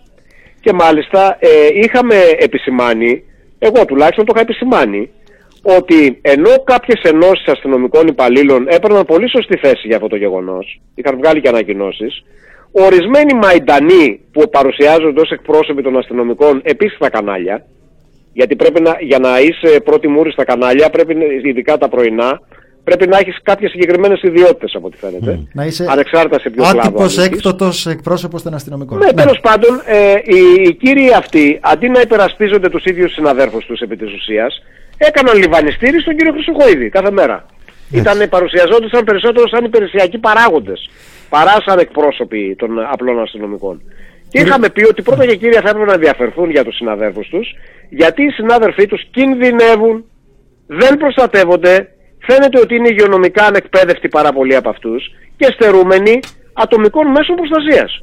Κύριε Δυστυχώς- Παπα-Νικολάου, Να κάν- Δυστυχώς επιβεβαιώνεται αυτό τώρα. αν, αν μπορούμε να. Αν έχετε λίγη υπομονή. 10 για δευτερόλεπτα λίγο να κλείσουμε χρόνο, για την περιφέρεια Να, να και- κλείσουμε για τους ραδιοφωνικούς σταθμούς που μας ακούνε από την περιφέρεια για λίγα δευτερόλεπτα Ναι, και να ναι, συνεχίσουμε την περιμένω, κουβέντα για λίγο ακόμα. Αν, αν Βεβαίως, έχετε το όσο- χρόνο. όσο θέλετε. Ωραία. Οπότε κλείνουμε για τους φίλους που μας ακούνε από την περιφέρεια.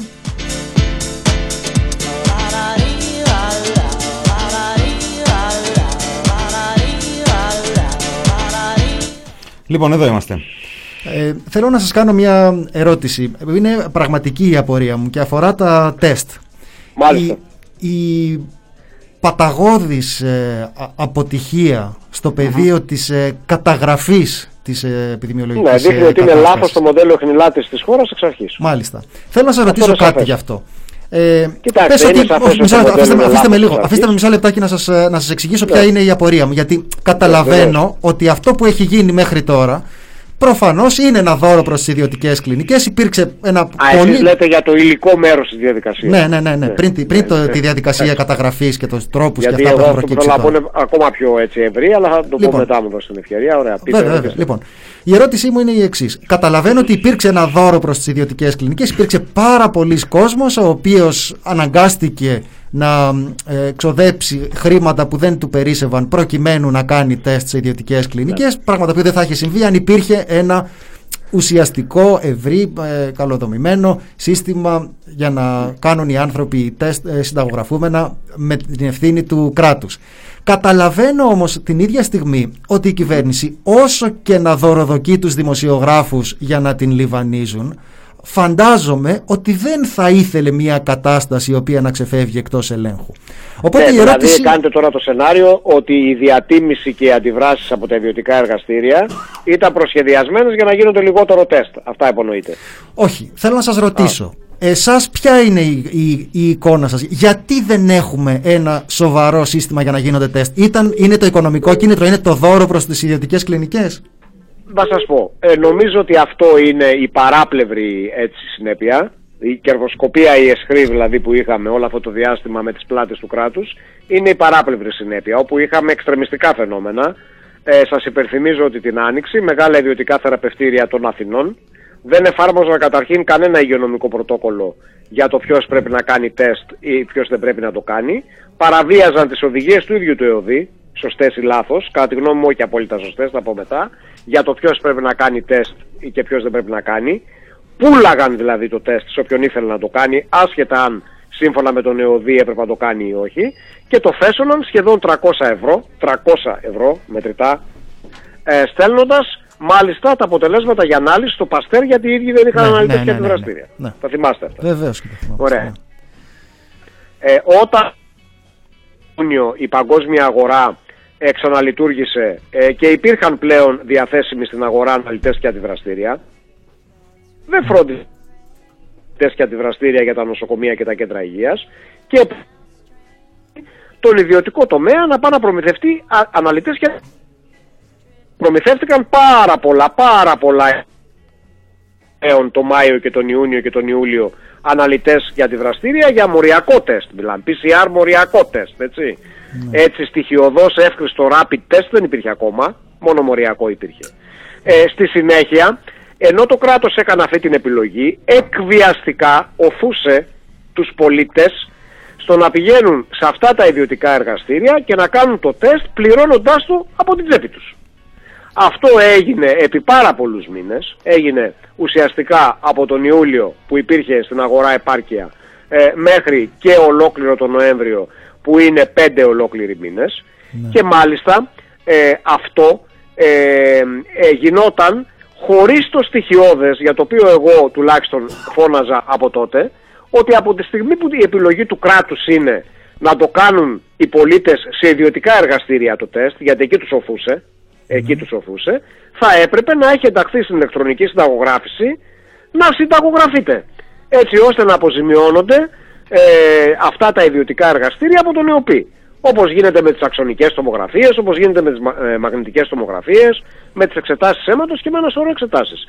Και είχα πει μάλιστα ότι προσέξτε τότε, έτσι, τότε που αυτοί ζητούσαν 100 ευρώ μετρητά τον Ιούλιο ότι ε, γιατί είχαν ρίξει τις τιμές από 300 το είχαν πάει στο 100 και είχα πει ότι το ανώτερο που θα μπορούσε να κοστολογηθεί στην ηλεκτρονική συνταγογράφηση συμπεριλαμβανομένης και τη συμμετοχή του ασφαλισμένου ε, που δυστυχώς υπάρχει στην ηλεκτρονική συνταγογράφηση από παλιά και εκτός ορισμένων εξαιρέσεων είναι 15% για, για παρακλινικές εξετάσεις η συνολική τιμή μαζί με τη συμμετοχή, το ανώτερο που θα μπορούσε να κοστολογηθεί, θα ήταν 60 με 70 ευρώ. Από τότε το έλεγα. Αυτό δεν έγινε ποτέ. Αφέθηκε να οργιάζει κερδοσκοπία Με 200 μέχρι και 300 τώρα. ευρώ. Μμμ. Ε, μάλιστα, να σας πω ένα απλό παράδειγμα που λέει τώρα τάχα μου Αυτό με, ορισμένοι τίμη- με τα- τίμημα και την ε, πλημελή καταγραφή της εικόνας, έτσι δεν είναι, γιατί... Ε, όχι, ε, βεβαίως και και υπάρχουν και καταγγελίες από συγκεκριμένες περιοχές της χώρας για, πα- γιατί πρέπει να θα πω και μετά για το επιδημιολογικό μοντέλο αλλά ας πω τώρα ότι υπήρχαν καταγγελίες συγκεκριμένες ότι εργοδότες σε συνεννόηση με ιδιωτικά εργαστήρια απέκρυπταν κρούσματα ε, αλλά ε, να σας πω ένα άλλο παράδειγμα. Επειδή κόπτονται τώρα κάποιοι περί των ιδιωτών γιατρών. Στην ουσία τη μεγάλη πλειοψηφία των συναδέρφων ιδιωτών αυτοαπασχολούμενων ε, οι οποίοι ε, έχουν ατομικά ιατρία στις γειτονιές την έχουν εγκαταλείψει την τύχη τους από την αρχή της επιδημίας. Ε, από χιλιάδες συναδέρφους οι οποίοι προς τιμήν τους δεν έκλεισαν τα ιατρία τους και δεν υποτάχθησαν ούτε μία μέρα από την επιδημία ε, οι οποίοι έμειναν τελείως ε, στον αέρα, δεν τους έγινε καμία διευκόλυνση, δεν τους έκαναν καν μία διευκόλυνση για τον ΕΦΚΑ που πληρώνουν κάθε μήνα και είναι ιδιαίτερα τσουχτερός αυτή τη δύσκολη περίοδο που έχουν τόσα έξοδα. Δεν τους χορηγήθηκαν για ατομικά μέσα προστασίας και πλήρωναν τις μάσκες και όλα από την τσέπη τους και μάλιστα, ακού, άκουσον άκουσον, επειδή ο γιατρός για να προστατεύει τους ασθενείς του θα πρέπει να κάνει ο ίδιος τεστ τακτικά, έτσι δεν είναι. Η σύζυγός μου για παράδειγμα που είναι αυτοαπασχολούμενη παθολόγος στο Περιστέρι, στο ιατρείο της είναι αυτή τη στιγμή που μιλάμε, κάνει το τεστ τακτικά μόνη της. Και το πληρώνει από την τσέπη της. Αυτό ήταν το μεγάλο ενδιαφέρον του κράτους για τους ιδιώτες ε, γιατρούς και ε, αυτό ήταν η πολιτική για τα τεστ. Ε, ε, τώρα, εν πάση περιπτώσει, για το επιδημιολογικό μοντέλο, προσέξτε, έχουμε ένα μοντέλο το οποίο ε, αποδείχτηκε αδιέξοδο, ε, βολοβέρνει από τα τυφλά οριζόντια συλλήβδινα σφιχτικά lockdown, στον πάτε σκύλια λέστε ανοίξαμε και σας περιμένουμε και μετά πάλι πίσω στο lockdown. Αποδείχτηκε ότι το συγκεκριμένο lockdown που έχουμε τώρα είναι το άκρον άουτον της υποκρισίας. Το άκρον άουτον της υποκρισίας. Ξέρουν όλοι πάρα πολύ καλά ότι τα εκολαπτήρια της επιδημίας είναι οι χώροι εργασίας, διότι υπάρχει πλήρης εργοδοτική υγειονομική ασυδοσία, ανύπαρκτη έλεγχη από επιθεωρήσεις εργασίας και από ΕΟΔΗ στους χώρους εργασίας, απόκρυψη κρουσμάτων, εκβιασμός εργαζόμενους που έχουν συμπτώματα να μην λείπουν ούτε μια μέρα από τη δουλειά με την επαπειλούμενη απειλή της απόλυσης, ε, καμία εφαρμογή της ρύθμισης περί τηλεεργασίας ε, σε πάρα πολλές περιπτώσεις. Ε, και η δεύ- το δεύτερο μεγάλο κολαπτήριο της επιδημίας είναι τα μέσα μαζικής μεταφοράς που χρησιμοποιεί ο εργαζόμενος κόσμος για να πηγαίνει στη δουλειά του τα οποία μάλιστα ενώ σε αυτό το lockdown δεν μειώθηκε καθόλου η, η πρωτογενής και δευτερογενής παραγωγική δραστηριότητα σε αντίθεση με την Άνοιξη έγιναν μειώσεις στα δρομολόγια των μέσων μαζικής μεταφοράς στα πλαίσια του lockdown.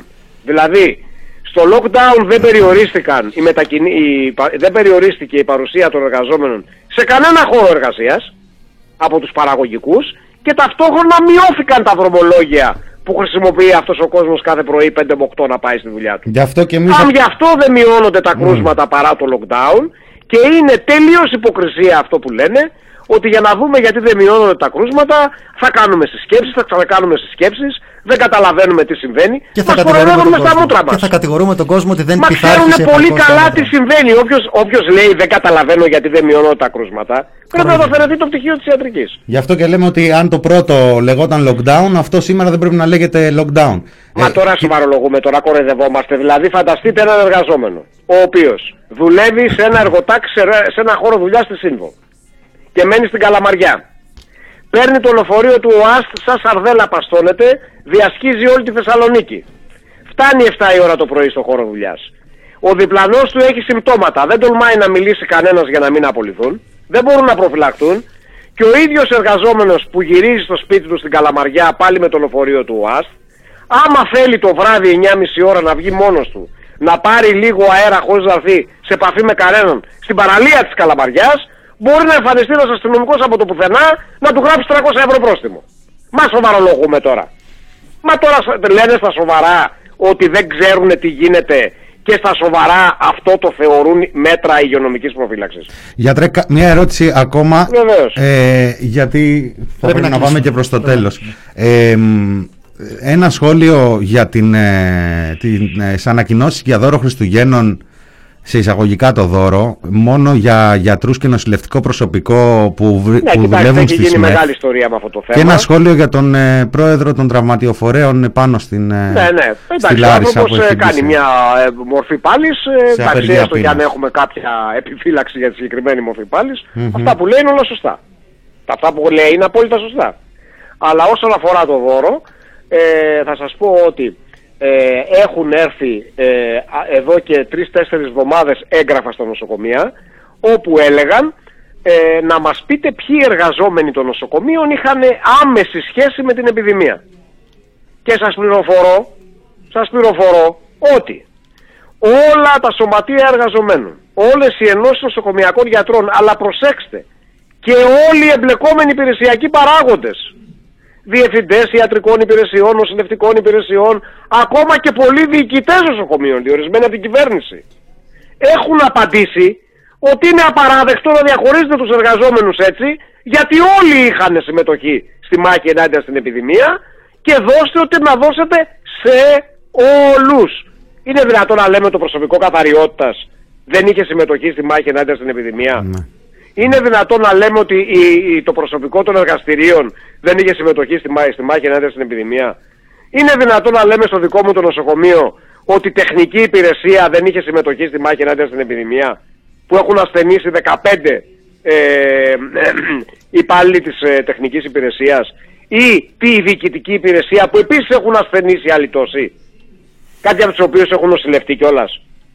Ας έρθει ο, α- αυτός που τις παίρνει αυτές τις αποφάσεις να εξηγήσει ε, στους υπαλλήλους της διοικητικής και τεχνικής υπηρεσίας του νοσοκομείου της Νίκαιας, λέω το παράδειγμα γιατί το έχω μπροστά μου, Ε, δεν θα που έρθει. ασθένησαν και που νοσηλεύτηκαν, που νοσηλεύτηκαν στην πτέρυγα COVID, ότι αυτοί δεν είχαν καμία προσφορά ενάντια στην επιδημία και δεν πρέπει να πάρουν το επίδομα. Ας έρθουν να το πούνε.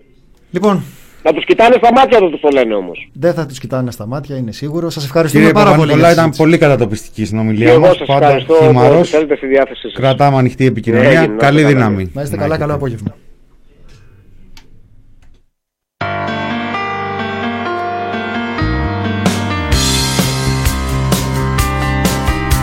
Λοιπόν, ε, φτάνουμε στο τέλος. Ε, Περάσαμε λίγο, τρώμε και λίγο από του Σπάρτακου εδώ. Ζητάμε, Μας συγγνώμη, αρμένετε. ζητάμε την κατανόηση της ε, επόμενης εκπομπής.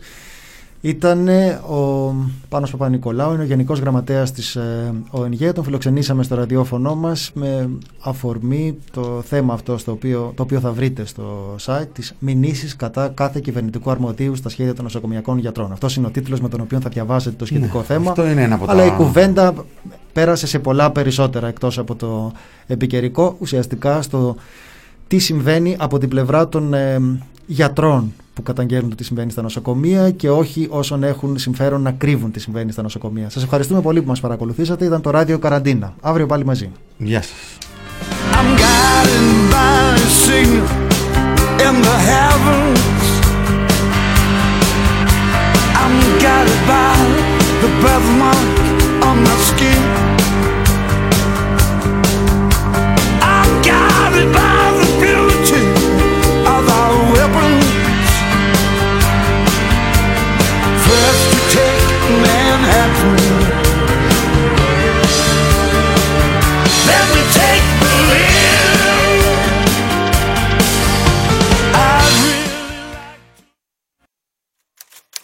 thepressproject.gr